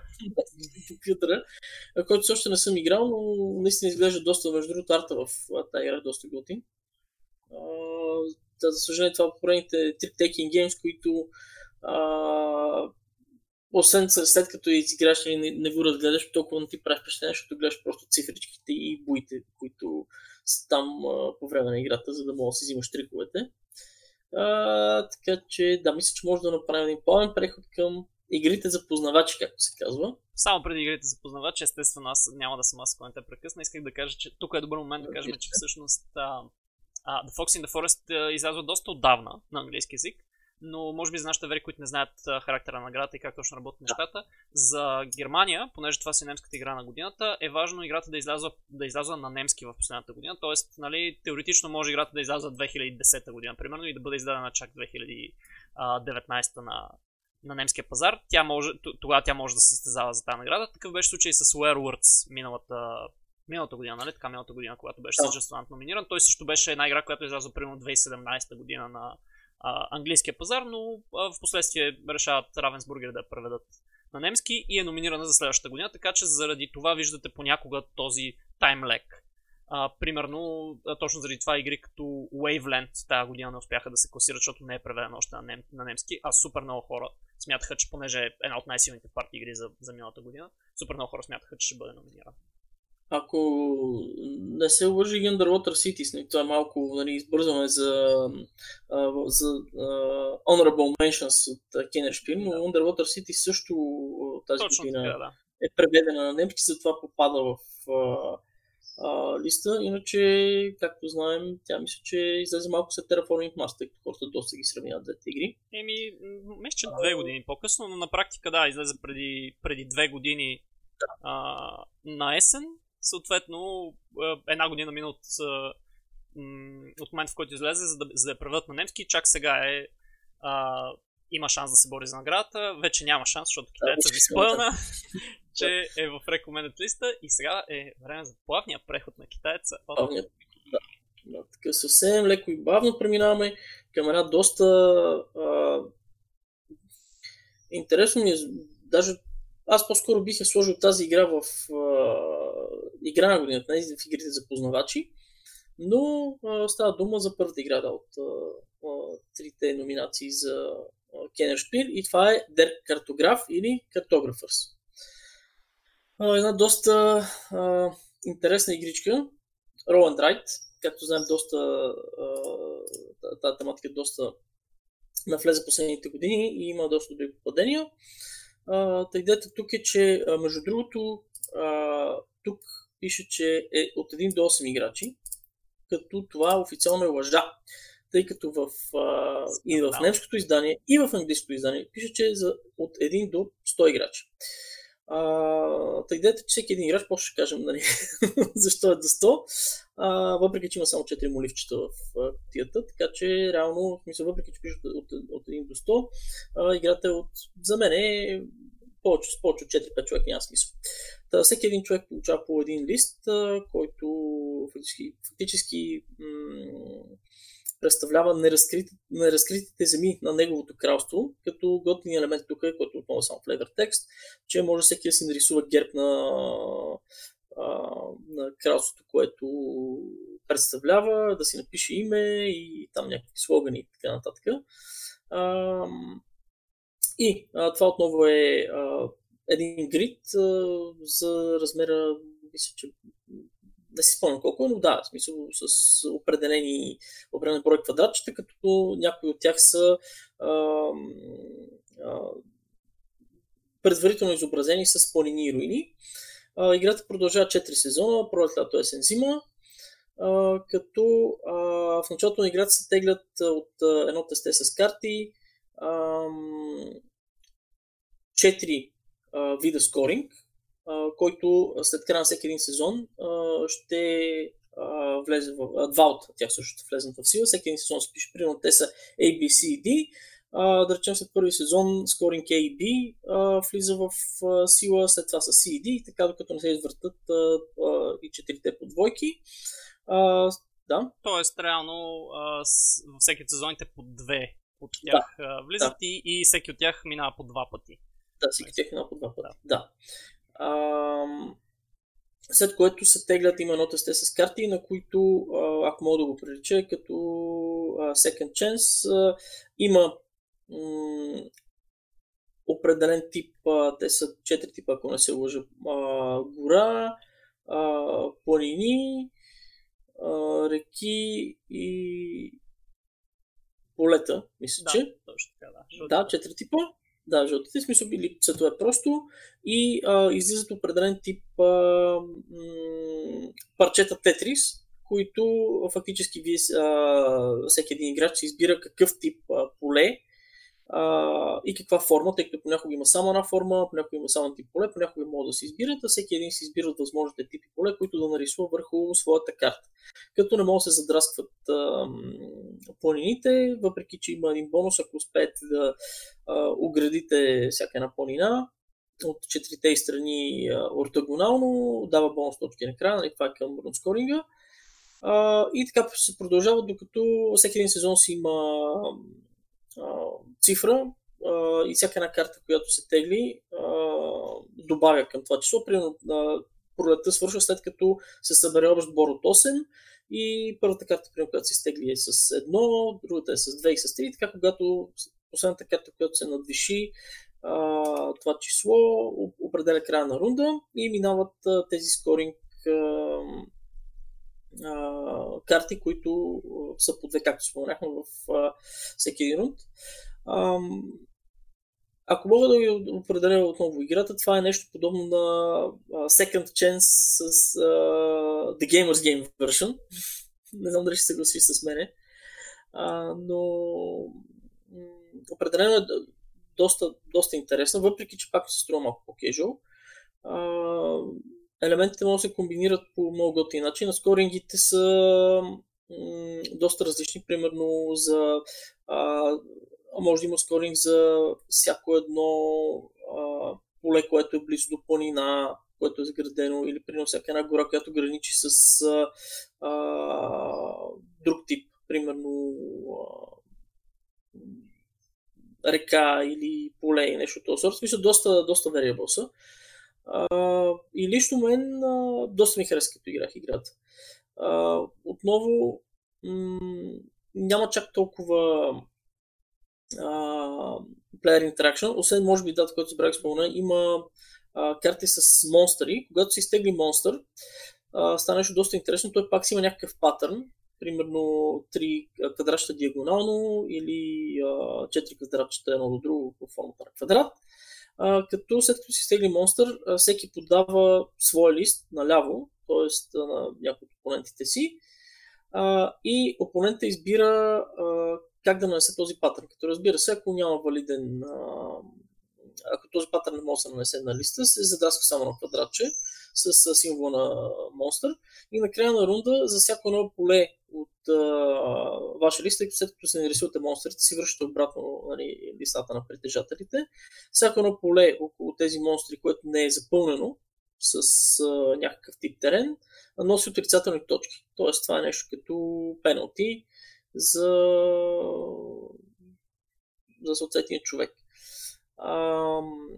И да, след като мина 4 сезона, пролет, лято, есен, зима, се сумират всички точки от отделните рундове, които сте направили и този с най-много точки печели. Определено интересен ролен райд гейм, както споменах. Има малко player interaction, но да, за, за феновете, особено на, на такъв тип игри като Second Chance, мисля, че много ще им хареса. Отново странен избор за мен за Кенер, тъй като звучи доста симпълно, както си знаем, те, може би това е сложно за, за немския народ и за журито, така че а, просто единствено какво направим да го коментираме. А, това, което споменахме, че нали, може да се играе до 100 човека, тъй като реално няма лимит а, на компонентите. Тегли се една карта, тази карта е за всички. Uh, затова ще ми е много интересно някой път. А, а, бройката в книжката е до 100, тъй като има 100 шита, които са, те са двустранни, но от другата страна има някакъв адванс мод, който нали, в началото всички играчи разбира дали да играят на Basic или на Advanced мода. Така че да ще бъде интересно някой път тази игра да се изиграе с 100 човека, просто изиграваш цялото копие и това е просто трябва да се снимаш може листа. да се играе с 100 човека. А, да, и ще бъде много интересно, когато дойде монстър, на как 100 човека си предават листата. Но да, по тази логика мога да играеш и с 1000, смисъл, купуваш просто 10 копия и, и играеш. Нали? Просто трябва да напълниш примерно Ренар Мед, за да играеш. Това е с... добра идея за опит за рекорд на някакво. Когато да. рестартират конвенциите, примерно да направят да, да. на есен най-голямото масово играене на Ровен Трайт. Извинете, да, извинете, може да ми напечатате а, едно цяло, един цял тираж Ровен Райт за, за една игра, нали? После а, ще ви ги върнем на вторични, да ги изиграем. А, да. Но, да. Ами да. кажи, ако искаш ти, аз не знам дали ти си играл играта, но кажи си ти твоето мнение. Да, да, от Кенър тази година, тази година от Кенър сме играли и двамата с китайци сме играли всичките игри, така че а, тук, сме, тук сме доста по-адекватни. А, честно казвам, на мен това не ми е любимия Roll and Ride. нали, аз не искам да добавям нищо към описанието на геймплея, защото, защото ти си каза, каза всичко, какво представлява играта.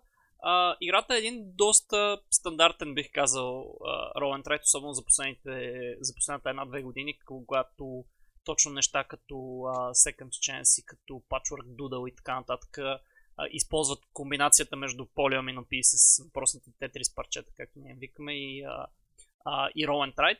И uh, нали, има готина, готина, така, смисъл готина визия и готина тема зададена не бих казал, че е особено силна темата нали, в а, самия геймплей, но, но все пак в вселената на ролплеер ам, се развиват нещата, което за мен е всъщност ролплеер, ролплеер е една от игрите, която от последните години, която от хората доста е харесва, аз лично не я харесвам. Ето си е D&D това смисъл. Да. Но да, смисъл има някаква, има някаква фентази тема, така да кажем, не е, нали, не е Gunshot Clever от uh, преди няколко години, която, която и започна този тред. А, за мен тази номинация е нелогична, не защото играта е толкова лека, тя наистина не е толкова тежка, колкото, а, колкото стандартно според мен би трябвало да има игри в тази, в тази категория. А, по-скоро за мен проблема е, че а, този тренд вече е прекалено голям с Roll and игрите и не виждам смисъл да се номинира нещо, което не е, е супер оригинално.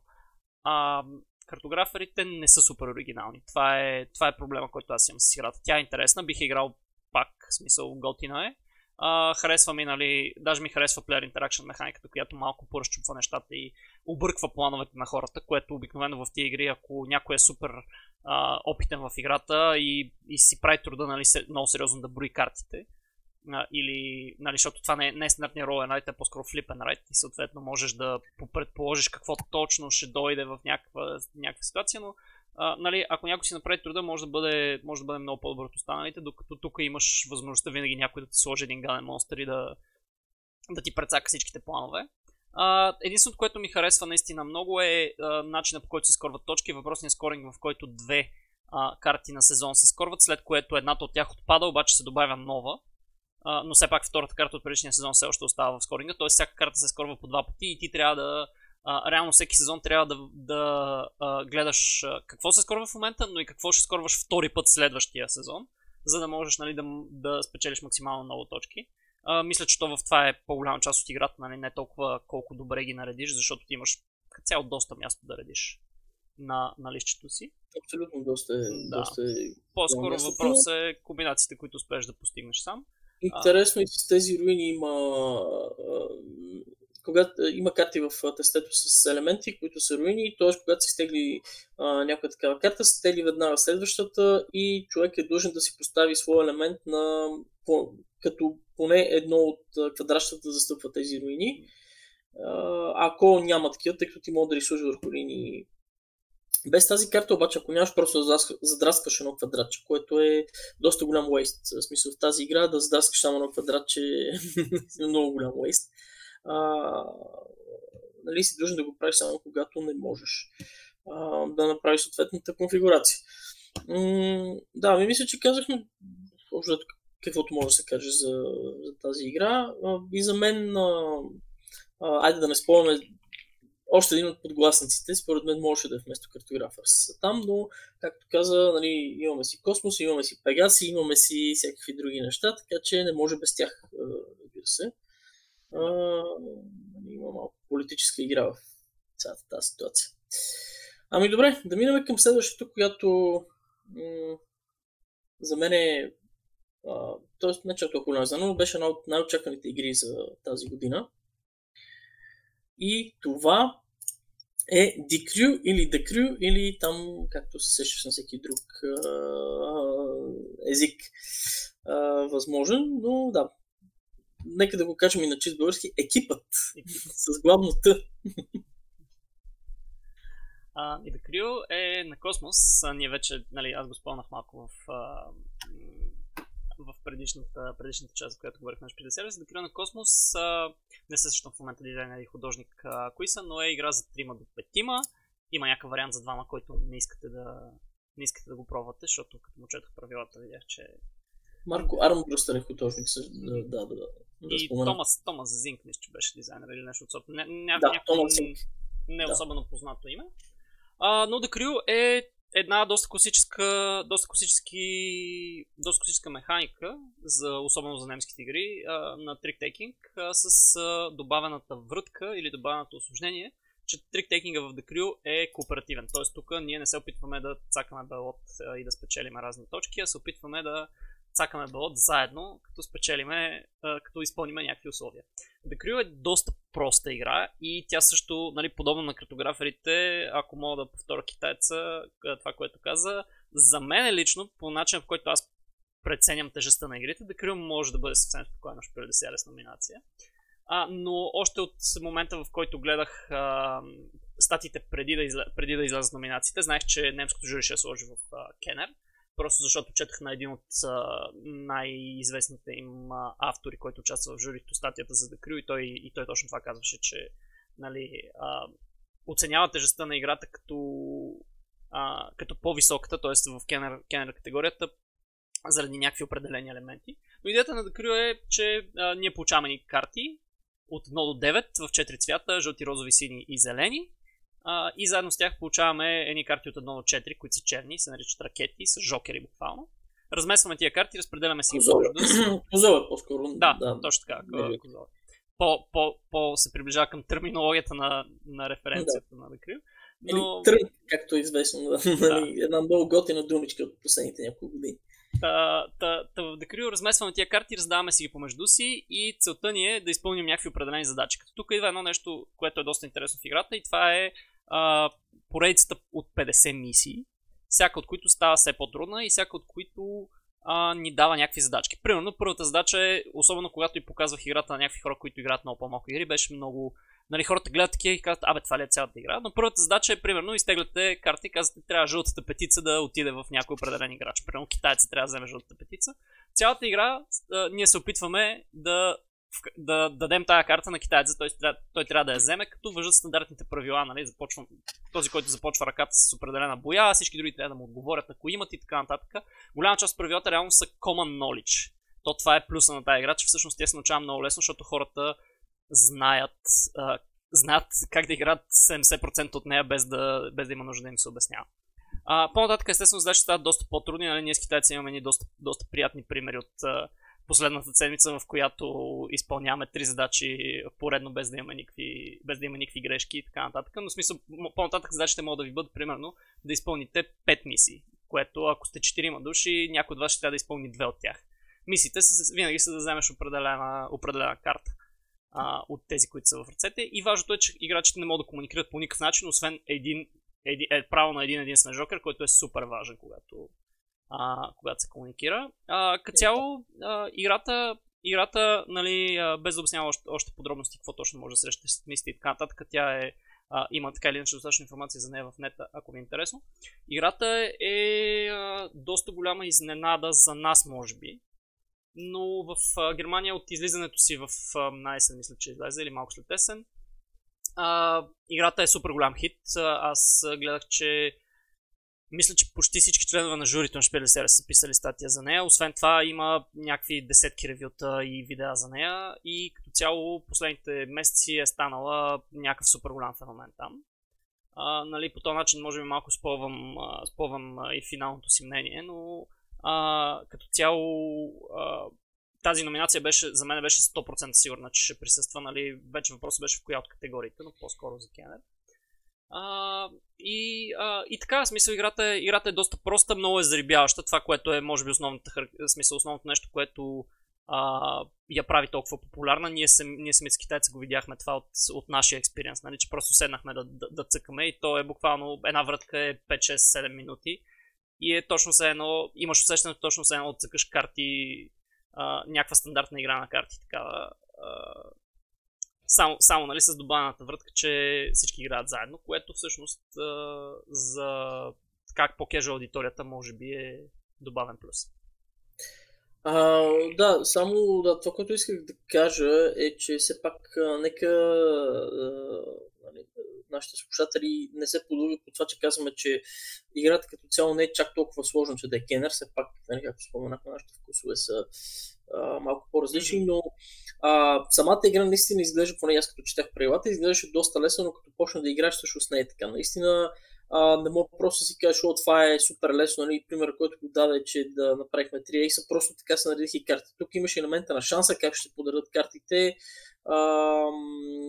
и разбира се, това, че не мога да комуникираш по никакъв начин е а, а, се оказва, че е доста по-трудно, отколкото в началото си мисъл. А, тъй като и в началото на първите някои мисии имахме доста моменти, в които поради една или друга причина а, нещата се проваляха. Така че а, има си определена игра. Смисъл, трябва да се мисли, разбира се, с, а, има значение с групата, с която я играеш, тъй като след време, може би така се стиковате и се а, научавате нали, как а, дори без комуникация да си пускате определени жокери. А, нали, тъй като с, с всеки един трик гейм знаем, че понякога, когато дадеш някоя карта, а,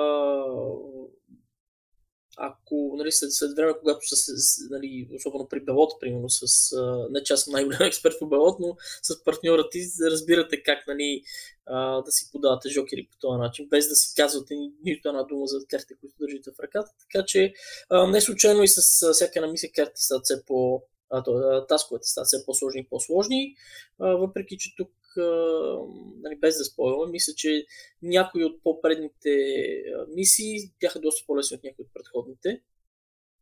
Но това си е, може би, и поради факта, че ние така ги изиграхме нещата и може би разпределението на картите беше по-добро за нас в този момент. Но определено е една игра, която да, е изненада и за мен беше изненада, че а, няма да ми писна толкова бързо. Аз мисля, че ще изиграя една-две игри и ще кажа, а то това е супер лесно. И... аз мисля да го играя.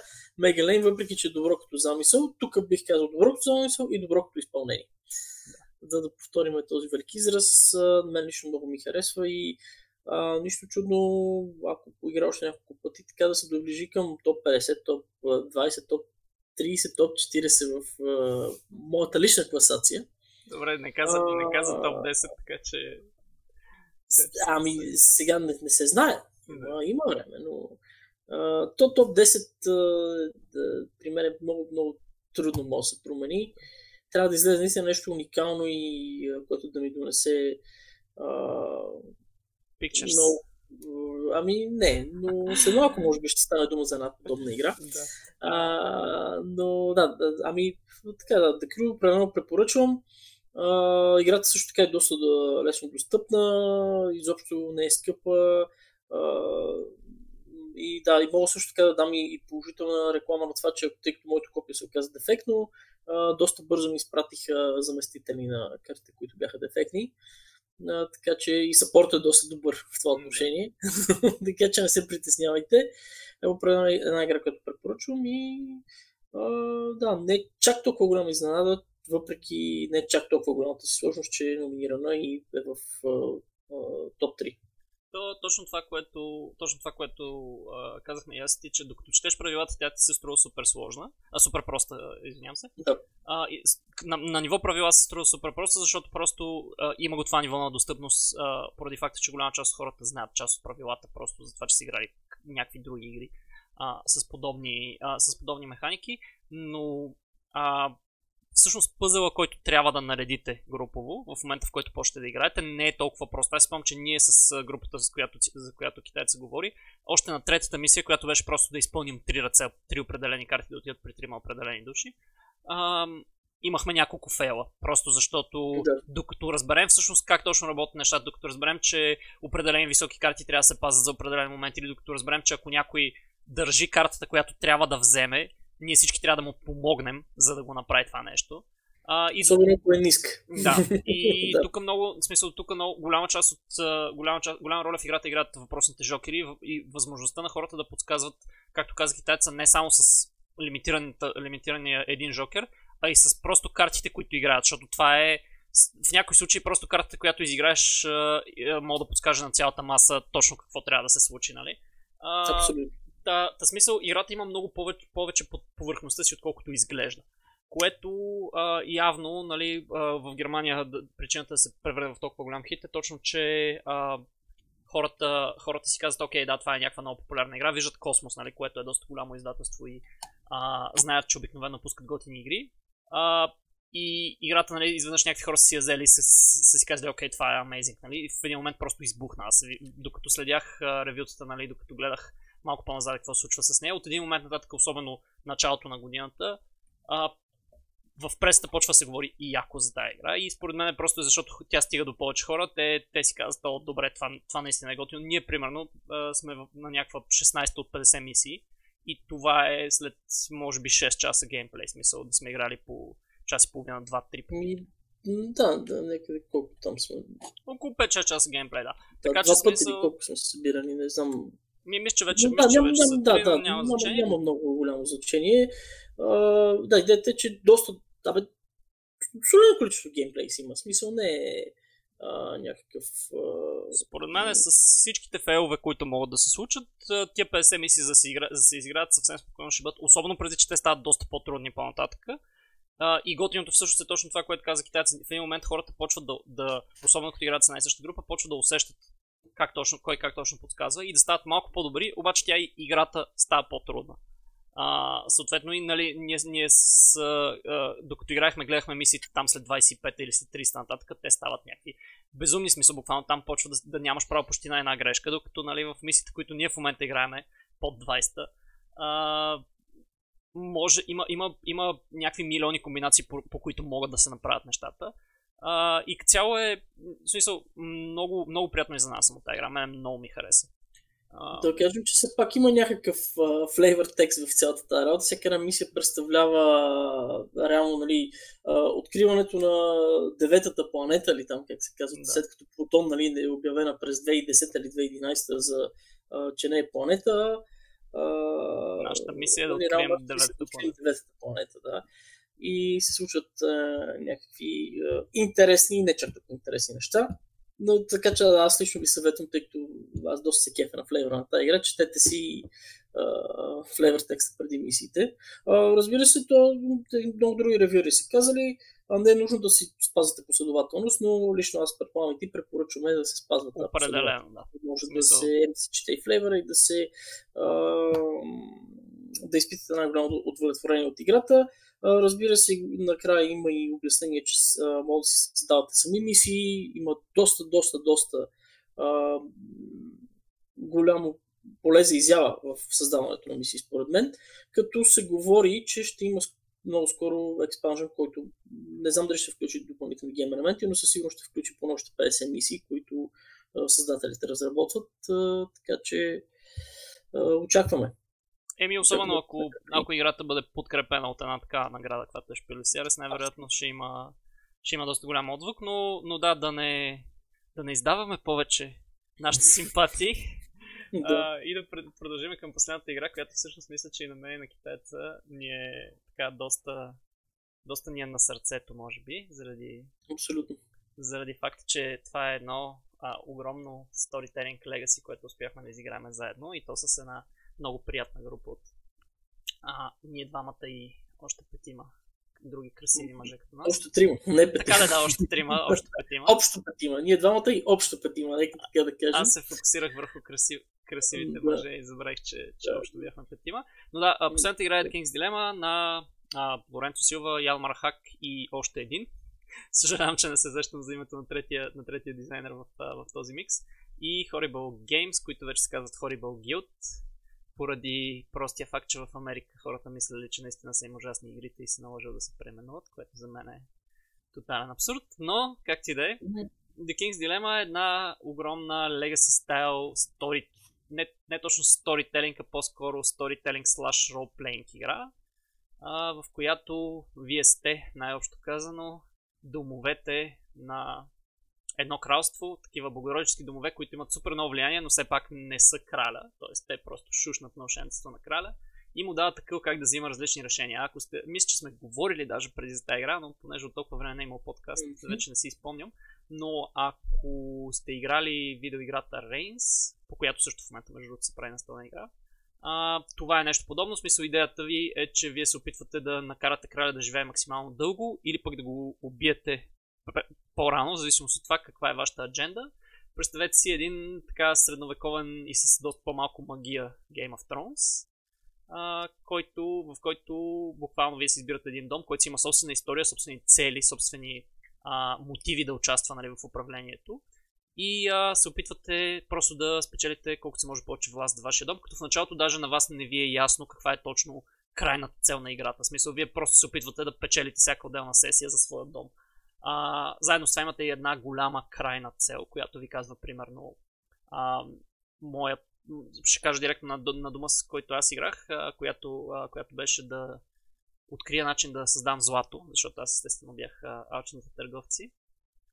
А, и съответно това е просто един флейвър, който ви казва към какво да се насочите в а, различните, различните а, случки, които, които, от които е изграден геймплея. На практика всеки ход от играта, така да го наречеме, ви дава един проблем, който вие може да решите с да или не. И вие заедно като група трябва да използвате своето влияние, което е под формата на ни power чипове, за да накарате краля да вземе съответното решение, т.е. да реши в а, ваша полза. Като идеята на това влияние е, че то по много, механично много готин начин се а, използва, защото всичкото влияние, което е изхабено от хората, които спечелят гласуването, отива в един общ а, пул или едно място на, а, на борда, от което след това ако някой пасува, може да взима. Тоест, нали, влиянието почти винаги е една и съща сума. И това е сумата, с която започват всички играчи. Съответно, то не се.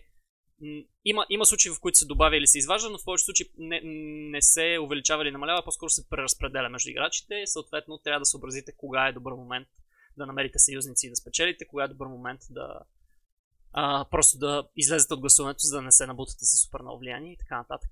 А, в а, в основата си тази игра всъщност е доста по-проста, отколкото може би хората бих си я представили от това описание, защото нали, тя изглежда като да е много гейми гейм с много гейми елементи, нали, много механики и така нататък. Но всъщност играта е супер проста. Общо взето просто гласувате за разни проблеми, ви се случват разни неща, добри или лоши.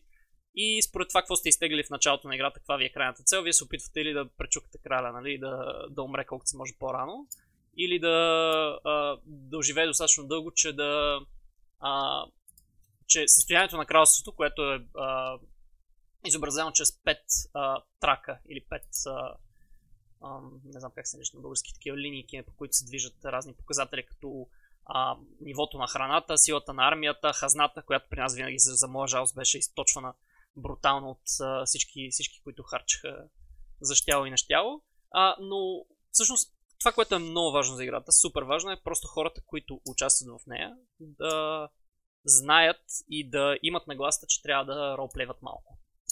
Защото това е до голяма степен, до голяма степен играта е толкова добра, колкото вие си влезете в ролите и сте склонни да, да взимате решения не на базата на това какво е най-добре за кралството или за вас в конкретната ситуация, а колко а, пасва на това кой от домовете сте. Като сега може би китайца ще каже, защото неговия дом също беше доста, а, е, до, беше доста интересен. Те, те на практика много варират. Мен беше много трудно да си избера в началото кой от всичките да играя. Ами, а, като цяло, да, а, моят дом беше религиозния дом, които бяха едни религиозни фанатици, които имаха за цел да, а, да унищожат колкото се може повече науката и, а, и, а, и фактите как нали, а, нещо би се доказало научно, а не чрез вярата в съответните божества, които са. А, като всъщност там при, а, всъщност, относно религията в това кралство, че доколкото си спомням, беше матриархат. Смисъл, жените бяха там на власт.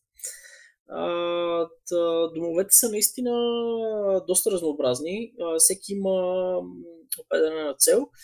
А, и а, да, общо зато човек по-скоро си избира, всеки си избира с, по различен начин дом, но си избира на фона на това, кой му харесва най-много като флейвър, ако мога така да се изразя.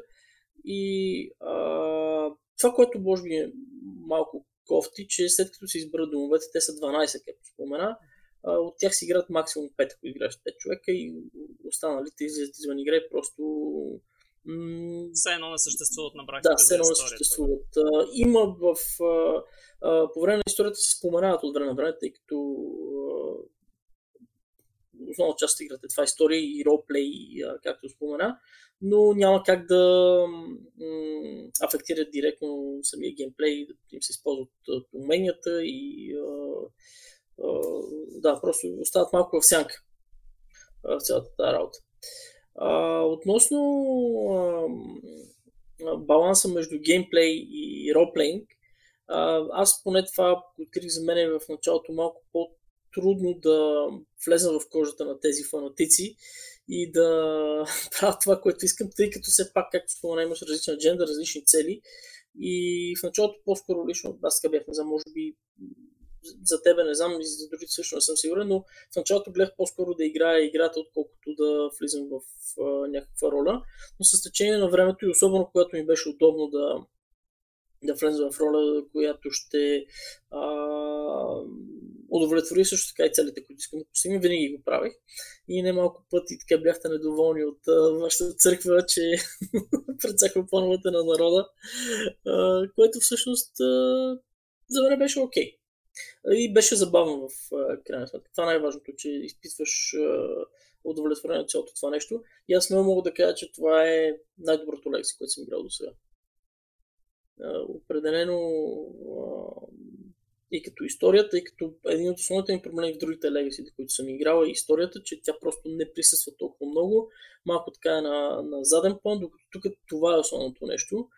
А, да, има го елемент, който не ми харесва в много игри, като Cosmic Encounter и Inish, който съм ти го споменал, че uh, не знаеш кога може да приключи играта, нали, една определена игра на определена сесия, но в крайна сметка, когато това е подплатено с една готина история, това не те интересува чак толкова много. Аз определено много се забавлявах и uh, не съм толкова очуден, че тази игра, особено на фона на това, както се обясняваме, че легаситата са станали напоследък много по а, модерни и както виждам има много игри, които а, са, имат стендалон легасите вече, като Betrayal, като Machikoro, като а, абе, много, много други игри, които са са решили да си направят Legacy формат, просто защото е модерно и защото хората се кефят на това нещо. А, така че а, аз съм доста, доста окей с тази номинация. Аз също съм много окей, okay, обаче съм много изненадан, честно казвам. В смисъл, това е номинация, която ако трябваше да я позная, никога нямаше да позная. А, убеден съм на 99%, че нали, за мене, аз в момента в който обявиха номинациите, си спомням, че Horrible, Horrible Guild на Facebook страница си поснаха нали, как, се, как гледат лайвстрима на, на Шпилицярес и се кефят супер много, супер много се радват. Те може би са имали информация от преди, преди да пуснат лайвстрима, може би са ги предупредили, но бяха, бяха мега надъхани и аз им написах долу коментари и ми казах, пичове, смисъл и за мен това е Game of the Year. Uh, няма какво си говориме, нали, uh, може би аз имам афинитет към такива игри, защото миналата, uh, миналата година, когато говорихме за, когато Детектив беше номиниран, аз обяснях, нали, това е, това е за мен играта на годината. А, тук, тук патърна по-скоро го виждам в себе си, че на мене ми харесват игри, които имат и наблягат много сериозно на историята и на някакъв креативен начин да я разкажеш, защото хубаво е да кажем, нали, че в а, а, пак без да спълваме и а, понеже едва ли е много лесно за хората да си представят, за нашите слушатели да си представят а, как точно се разказва историята, но както казах китайците, ние в Charterstone, в Pandemic Legacy сме се пооплаквали малко от липсата на истинска солидна история. В който случай е а, два реда на някаква карта, нали? Окей, пичове, браво, спасихте света от болести. Сега обаче болестите се връщат. У, колко гадно. Нали, Pandemic Legacy, това на мен беше проблем. Играта беше много готина като геймплей, но, но това доста куцаше и по някакъв път, нали, освен няколко твиста добри, всичко останало беше много дженерик. И също и за Charterstone не искам нали, да навлизам в подробности. но а, идеята тук е, че историята се разказва колкото от самите... В смисъл, вие в началото получавате някакъв сетинг, казва да ви това е кралството Анкист, той има такива и такива обичаи, а, но част от историята са вашите домове, защото те са някакви много стари домове и са участвали в това кралство от много дълго време. Съответно, те си имат собствена история в рамките на кралството. Вие разказвате на останалите играчи чрез, чрез това да играете ролята на, на собствения си дом, нали? А, в един момент, когато, особено когато надушите квеста си, това е основната задача, за която говорихме, която трябва да изпълните към края на играта. Не е задължително, но, но е хубаво. Ам, и почнете нали, да, да бутате в тази насока и да казвате, абе, пичове, тук тук намерихме еди какво си, айде, айде малко нали, да, да помогнем на краля да, а, да, да направи еди какво си, нали? Съжалявам пак, че толкова, а, толкова общо се изказвам, но не искам да спомням абсолютно нищо. Да, да. Но, но идеята е, че а, в смисъл, тези дилеми а, много готино ви карат да много готино ви привличат вниманието като играчи. Мене това ми е правило впечатление много пъти, че когато има някакви игри с история, една част от хората, които не се интересуват толкова много от историята, просто не я слушат. Докато тук, понеже дилемата е и задачата, която трябва да решите на практика, вие трябва да чуете, нали, как, за какво точно става въпрос. Не мога да ви кажат просто, нали, окей, а, някаква вещица тук се подвизава и продава на хората талисманчета, нали, и искате ли да изгориме или да оставим да си, да си гледа бизнеса. А, има, има контекст, който нали, ви подсказва малко какво може да се случи, ако направите еди какво си. А, отделно това вие виждате почти винаги пряко последиците какви са, но не виждате колко сериозни са. Прямо може да ви каже, окей, ще оставим да търгува, което означава, че ще донесе пари на кралството, защото тя плаща някакво ДДС, примерно, не знам, аз така си го представям. Но може да оставим да си търгува, това ще донесе пари на кралството. Аз, аз в този случай, нали, като търговец, казвам, окей, гайс, аре да оставим, какво ни пука, това са някакви безвредни талисмани, да вярват каквото искат хората, нали? Все пак има и такива, да харесват Слави Трифонов, не мога да ги, да ги а, изгориме на кладата.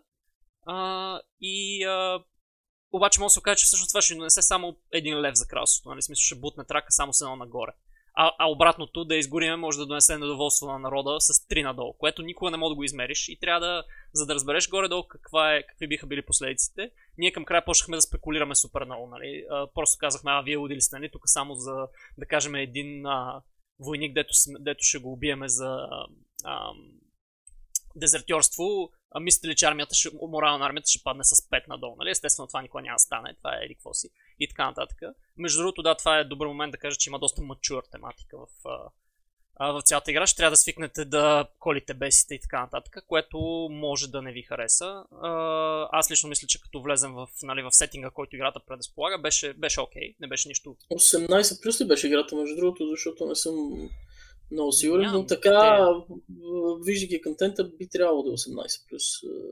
Значи на котията до мен пише 14+, плюс и аз бих я оценил на 16+, плюс, може би да кажем. 14+, плюс е малко... А, някои от нещата бяха малко малко по-брутални, отколкото, отколкото е, беше нужно. Но... Аз за това бих казал 18. Нали, не като, спомням се, че не е едно от най- странните нали, H restriction беше 17 плюс на Спартак, което това е логиката, нали, за това нещо, но да, 16-18 плюс мисля, че е окей. Да, а, и, и така, смисъл, играта, играта м- както каза китайца и на мен, и на мен много ми хареса. А, не усетих кога изиграхме, въпреки че имаше много, много като часове геймплей а, имаше, нали, ако се фокусирате, а, както спомена китайца в началото, че той се фокусира върху играта, а не върху експириенса, защото то, цялото нещо е по-скоро експириенс, отколкото нали, нали, сериозен, сериозен геймплей. А, има много проблеми с геймплея. Аз мисля, чисто механично има някакви неща, които а, мене не ми харесаха, обаче, обаче от един момент нататък не ми пукаше след първите някои игри бях готов да кажа, абе, нали, смисъл, тия хора нормални не са, защо, как са ги оставили такива, нали, някакви дисбаланси и така нататък. Но после разбрах, че по-скоро идеята на играта не е да се фокусира върху тях. Наистина има някои, някои моменти, особено нещо, което на мен лично не ми хареса, е, че някои сесии, както каза китайците, свършват много бързо. А, което може да се окаже, в смисъл, ти тък му си решил, че ще следваш някаква си адженда, раздава ти си някаква карта на случайен принцип и без да имаш къвто и да е контрол, просто такива, такива дилеми се падат, които много бързо водят кралството до или до прекалено благополучие, или до прекалено а, лоши условия хората почват да, бунту, да се бунтуват. Буквално за 2-3 дилеми играта може да свърши. Това е абсолютно възможно. И понякога ти просто нямаш контрол, защото всички останали играчи са окей okay с това и на тях им изнася. И имали сме сесии, в които сядаме след 15 минути, окей, играта свърши. Нали. А, в тези случаи имаш, понякога имаш чувство, че някой печели на случайен принцип, което е така, да. В смисъл, това е проблем на играта, който е факт. Но като цяло не бих казал, че това ми развали въобще кеф от, от, играта in защото цялото нещо е да гледаш на, на по-голямата картинка, да гледаш на това, което постига дома ти малко по малко с процеса на някакви много поколения и се усеща, то флейвър се усеща. Да. Ами, да, мисля, че направихме един доста добър и обширен коментар на всичките игри. Аз само за King's Dilemma искам да спомена, то малко е оф топик, но все пак за хората, които все още не са играли, ще играят. Пригответе си хубава химикалка, защото а, да, перото, което идва, не пише много добре. А, и аз лично препоръчвам и нещо, което няколко пъти забравих, но някакъв перманентен маркер, някакъв тънкописец, който пише добре върху хартия, тъй като а, понякога може да има много големи ядове с това нещо. Има три различни вида хартия и различните химикалки реагират по различен начин. Това не знам, Абсолютно, малко е странно да. като решение, но трябва да пишете по книжката с правила, трябва да пишете по стикерите и трябва да пишете по шилдовете, които имате на домовете ви и те са от различен, различно гланцирана хартия, което води до някакви много странни резултати. В смисъл на някои от тях химикалките не изсъхват, на други а, въобще не пишете така нататък, но това примерно, не... да, примерно, една химикалка на уча се е доста да... Това беше химикалката, която май издържа до края, да. Да. А, окей, ами да преминаме отново плавно, защото обичаме да преминаваме плавно днес към всякаквите неща, към а, а, нашите очаквания. Добре. А, ако искаш аз да започна първи, да. ще бъда малко по-нахален в този плавен преход и ще ти кажа, че понеже току-що нали, приключих с uh, обяснението за King Dilemma, King's Dilemma, аз много бих се радвал King's Dilemma да спечели. Много добре знам, че няма никакъв шанс, особено срещу този лайнап, защото макар криптограферите да не ми харесва супер много като игра, в смисъл, не бих казал, че не ми харесва, но по-скоро не ми харесва като номинация а, в случая, иначе е окей okay, като игра. Макар да не съм съгласен с номинацията на картограферите, а, те са, знам, че, знам, че със сигурност имат доста голям отзвук в Германия, а, Pegasus а, са имали сериозен успех с тази игра. Но, м- нали, ние може би го спомнахме малко, поне за, поне за моето мнение. The Crew според мен 100% ще спечели. Няма, няма вариант, в който... А, нали, може би има вариант 1%, в който картограферите печелят, но според мен няма вариант, в който The King's Dilemma да стане Кенеш Предесиарес. Просто защото първо е много по-тежка от останалите. Не като правила, а като инвестиция във време. В смисъл такъв може би, ако изиграеш цялата кампания от 50 мисии на The Crew, ще изхъбиш толкова време, колкото да изиграеш половината King's Dilemma. Не знам, в смисъл. King's Dilemma си беше, си беше дълга инвестиция във време. Така че за мен е, лично моят фаворит е King's Dilemma, просто е най-добрата игра от трите, но The Crew печели 100% тук. В смисъл, прекалено голям а, прекалено голям и силен отзвук има в Германия а, и прекалено сериозна подкрепа на преста, за да стане нещо друго. Проблемът на King's Dilemma е, че, нали, както нали, за широка част от обществото е, че играта е един път. В смисъл, да, това е и плюса и минуса. Тоест, нямаш като на Charterstone и на Pandemic след това вариант, който след като си играл Legacy елемента, да продължиш да играеш като нормална игра. ти играеш един път и това е. Тоест, просто нямаш дори възможност, колкото и глупава да, и, и да не е толкова готина тя, да играеш още. тоест си приключиш историята и това е. А, но да, нека нали, не, не ме разбира и грешно, аз също съм за King's Dilemma да спечели, тъй като това е много, а, а, как се може да си игра на годината и от доста дълго време така игра ми е носи от толкова удоволствие и като флейвър, и да, механиките са, аз значи обичам да приличавам на други игри. Uh, Article 21. Mm-hmm. Там отново имаш uh, този бетинг елемент с различни теми, там са различни теми, отново имаш определен пауър, който да бетваш и така нататък. Uh, така че лично ми прилича на това, но uh, цялостно е една много добра реализация, която мисля, че трябва да се получи заслуженото, т.е. наградата. Но uh, да, и като тебе смятам, че Crew ще спечели, тъй като а, отзвука е ужасно голям и а, все пак и Космос трябва да получат нещо от цялата тази работа. Няма как. Но няма да е незаслужено. Мисля, наистина е игра, която е много добра и а, съм съгласен, ако а, дилемата ще губи, да, да загуби точно тази игра. Да, в случая точно това е, че ние не, не бихме могли да и се сърдим, може би, на Декрил, защото... Да, абсолютно. Защото играта, играта нали, след, като, след като нас успя да ни зареби толкова много и да няколко поредни седмици даже да да играем, а, означава, че си има, някакъв, си има някаква сила. Като цяло и точно това, което каза китайца е много вярно, че King's Dilemma няма възможността да остане на пазара като мега хитовата игра, просто защото тя се изиграва един път и тя буквално ще бъде тренд игра. Смисъл такъв, който е изигра, изигра в следващите една-две години и най-вероятно след това ще изчезне, просто защото а, тя не е нещо, което може да се консумира и да продължава да се консумира безкрайно. В смисъл, окей, да, може да има продължение, силно се надявам да има нещо такова, защото а, системата с пликовете беше доста добре реализирана, нали, отварянето на различните пликове според това какво се случи. И беше много подредено Legacy, между другото, в сравнение с някакви неща като Charterstone, дори в които трябва да вадиш от а, общата котия. Тук беше много по-лесно цялото, цялото менажиране на играта, така да кажем. Но, но да, и според мен просто тя няма да има, няма да има възможността да остане на пазара толкова дълго време, колкото да която може да си играе безкрайно. Смисъл, това, което каза китайца и за, и за експанжен, и не само за експанжен, смисъл, вие може да си измислите сами мисии. А и всяка от тия мисии, изиграна извън контекста или не в поред, поредица, или изиграна с нова група, е, е съвсем различно преживяване. Смисъл, не е, не е въобще изиграваш един път и вече няма, няма какво да, няма какво да си вземеш от тази мисия. Аз, аз го казвам като човек, който почна с една, с една доста по-кежуала нова група, след като почнах да играя с вас. Uh, и, просто, и просто беше мега различно. В смисъл, хората, които не бяха играли толкова много игри, беше супер интересно дори на мисията с една и две. Uh, един и два таска, т.е. най-лесните неща, нали, в да. просто защото на тях, на тях те първо трябваше да им се изясни лесния пъзъл какво представлява, преди да стигнат до много по-сложни. Точно какво е trick-taking game, един вид. Да, точно, в смисъл, какво е trick-taking game и в контекст на цялото нещо, как точно трябва да се случат нещата. И, и това, че нали, ние, ние ги взимаме тия ръце, ама трябва да си помагаме всъщност. Не е въпрос аз да цакам с, с, с козовете всеки път или да вземам с деветките и да, да трупам пред себе си, а по-скоро въпросът е да постигнем това, което ни е, ни е казано. Но, но да, в смисъл, а, мисля, че тук аз даже между другото щях да го предположа това, че ще сме на едно мнение, защото а, е доста, освен ако не, не, не ти бяха харесали много картограферите, което е играта, която не съм играл с теб. Просто. Mm.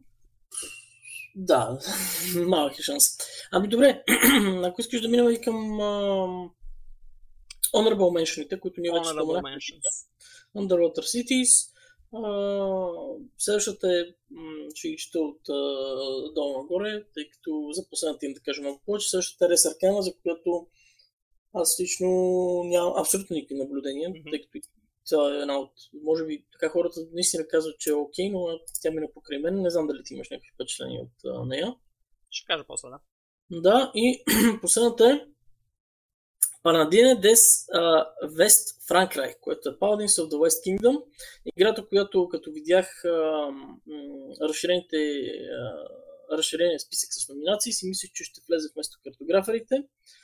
Но след това се замислих, че тъй като миналата година, ако не се лъжа, а, архитектите влезнаха в а, Мисля, че да. тройката. Не, не, не съм Или и останаха отвън. Да, идеята е, че да, това е поредната, поредната а, West Kingdom или North Sea. А, нали, очакваме след това East и, East и South поредицата, които кой знае какви ще бъдат.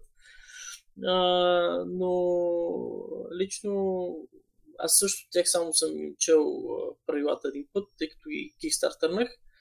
М- тъй като архитектите не ми харесаха чак толкова много, паладините изглеждаха доста по-добри, но все още не съм намерил време да ги играя. Но очаквах, тъй като имаше доста голям отзвук и за тях, те да са вместо картографарите, но не успяха. Да. Аз често казвам, очаквах не, не бях сигурен, че ще влязат. Със сигурност на паладините мен доста повече ми харесват архитектите. В смисъл архитектите, аз съм от, може би, малко хора, които не я харесват много тази игра. А, повечето хора, с които съм играл и с които съм си говорил за нея, я харесват доста сериозно. На мен паладините ми харесват повече, обаче тя е и малко по-тежка и малко по-фидли и така нататък. В смисъл архитектите има по-голям шанс да, да, да влезе в тази категория, макар че не е номинирана, сега чекнах. Един въпрос. А, има ли изказване на паладините, понеже забравих? Не, не, не. Те като цяло са достатъчно различни игри, че да могат да бъдат номинирани всяка година. Нали? Да, това, че са в една поредица не е, а, не е, нали, не означава, че всяка поредна година се номинира, нали, същата игра.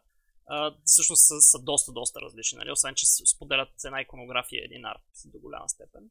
Или един да стил кажем... на арт, по-скоро, не един и същи арт. Да, нека да кажем, че сега се чака третата от uh, West Kingdom, Висконтите, за която абсолютно нямам никаква uh, идея кога ще излезе. Но си спомням, че беше преди няколко месеца в Kickstarter и може би пак така към края на годината очаквам. Не, не я бекнах.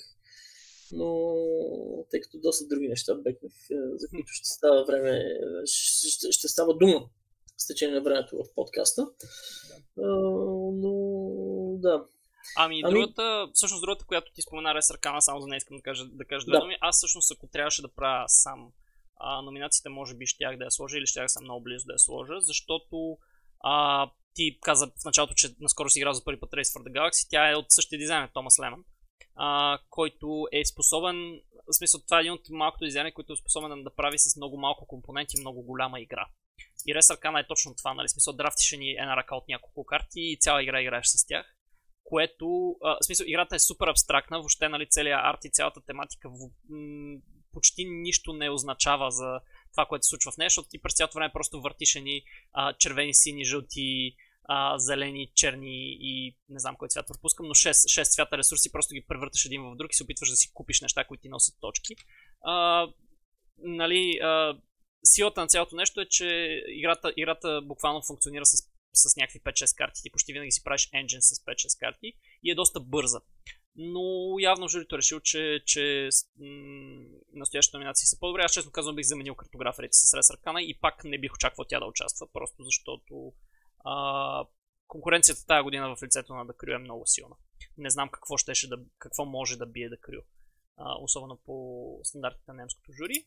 И Underwater Cities, мисля, че за нея сме си говорили доста отдавна, когато в момента в който излизаше, аз честно казвам, по само време не съм играл достатъчно, което е доста тъпо. А, просто защото играта, е, играта си е отлична. А, но за жалост, може би малко и се, се позагуби хайпа от, от излизането. Не знам в Германия как е, дали немците не са, не са луднали, но предвид, че не я виждам в челната тройка, най-вероятно не. Ами добре, може да приключваме вече, тъй като мина доста време, все пак които давно не сме говорили, така че нека нали, на, на нашите слушатели да ни извинят, ако е малко по-дълго, а, нали, за тези, които все още са тук, разбира се. А, аз мисля, че откакто, откакто направихме свича към аудиоформата, не би трябвало да има толкова голям проблем с да. дължината на подкастите. Даже, даже а, нещо, което пропуснах в началото да кажем за, за, за плановете, какво смятаме да правим с канала. А, от тук нататък а, подкаста най-вероятно ще си, ще си остане в дългия формат, а, просто защото сме неспособни да го правим в късия смисъл. Ние не можем никога да, а, да си изкажем мнението в, в по-малко от час и половина-два, а и обичаме такива теми, които а, все пак имат а, много различни неща за обсъждане, много гледни точки и така нататък.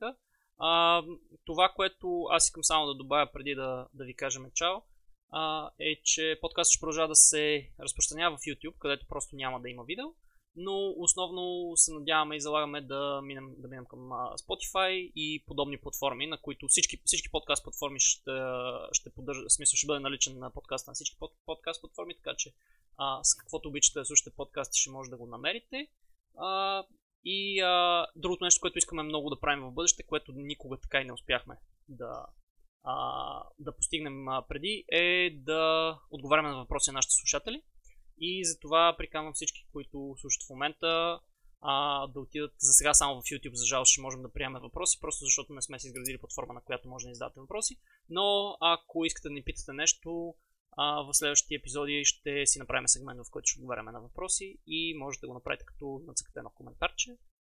А, и така, това е за сега. Сложим сега надолу и, и, и също така дайте един палец нагоре. Да. А, тези неща, за жалост, вече не може да ни виждате как ги показваме. Да. А, което си беше един трейдмарк на края на всички епизоди, но а, да, не забравяйте да се абонирате за канала в YouTube. А, не знам в Spotify дали може да ни следвате, най-вероятно можете. А, да ударите някакви палци нагоре, да, да ни питате въпроси най-вече, защото това е нещо, което, което е, ще бъде доста важно в следващите mm-hmm. а, месеци. И така, а, за сега е това. Чао от нас. До следващия. Чао, чао. До нови срещи.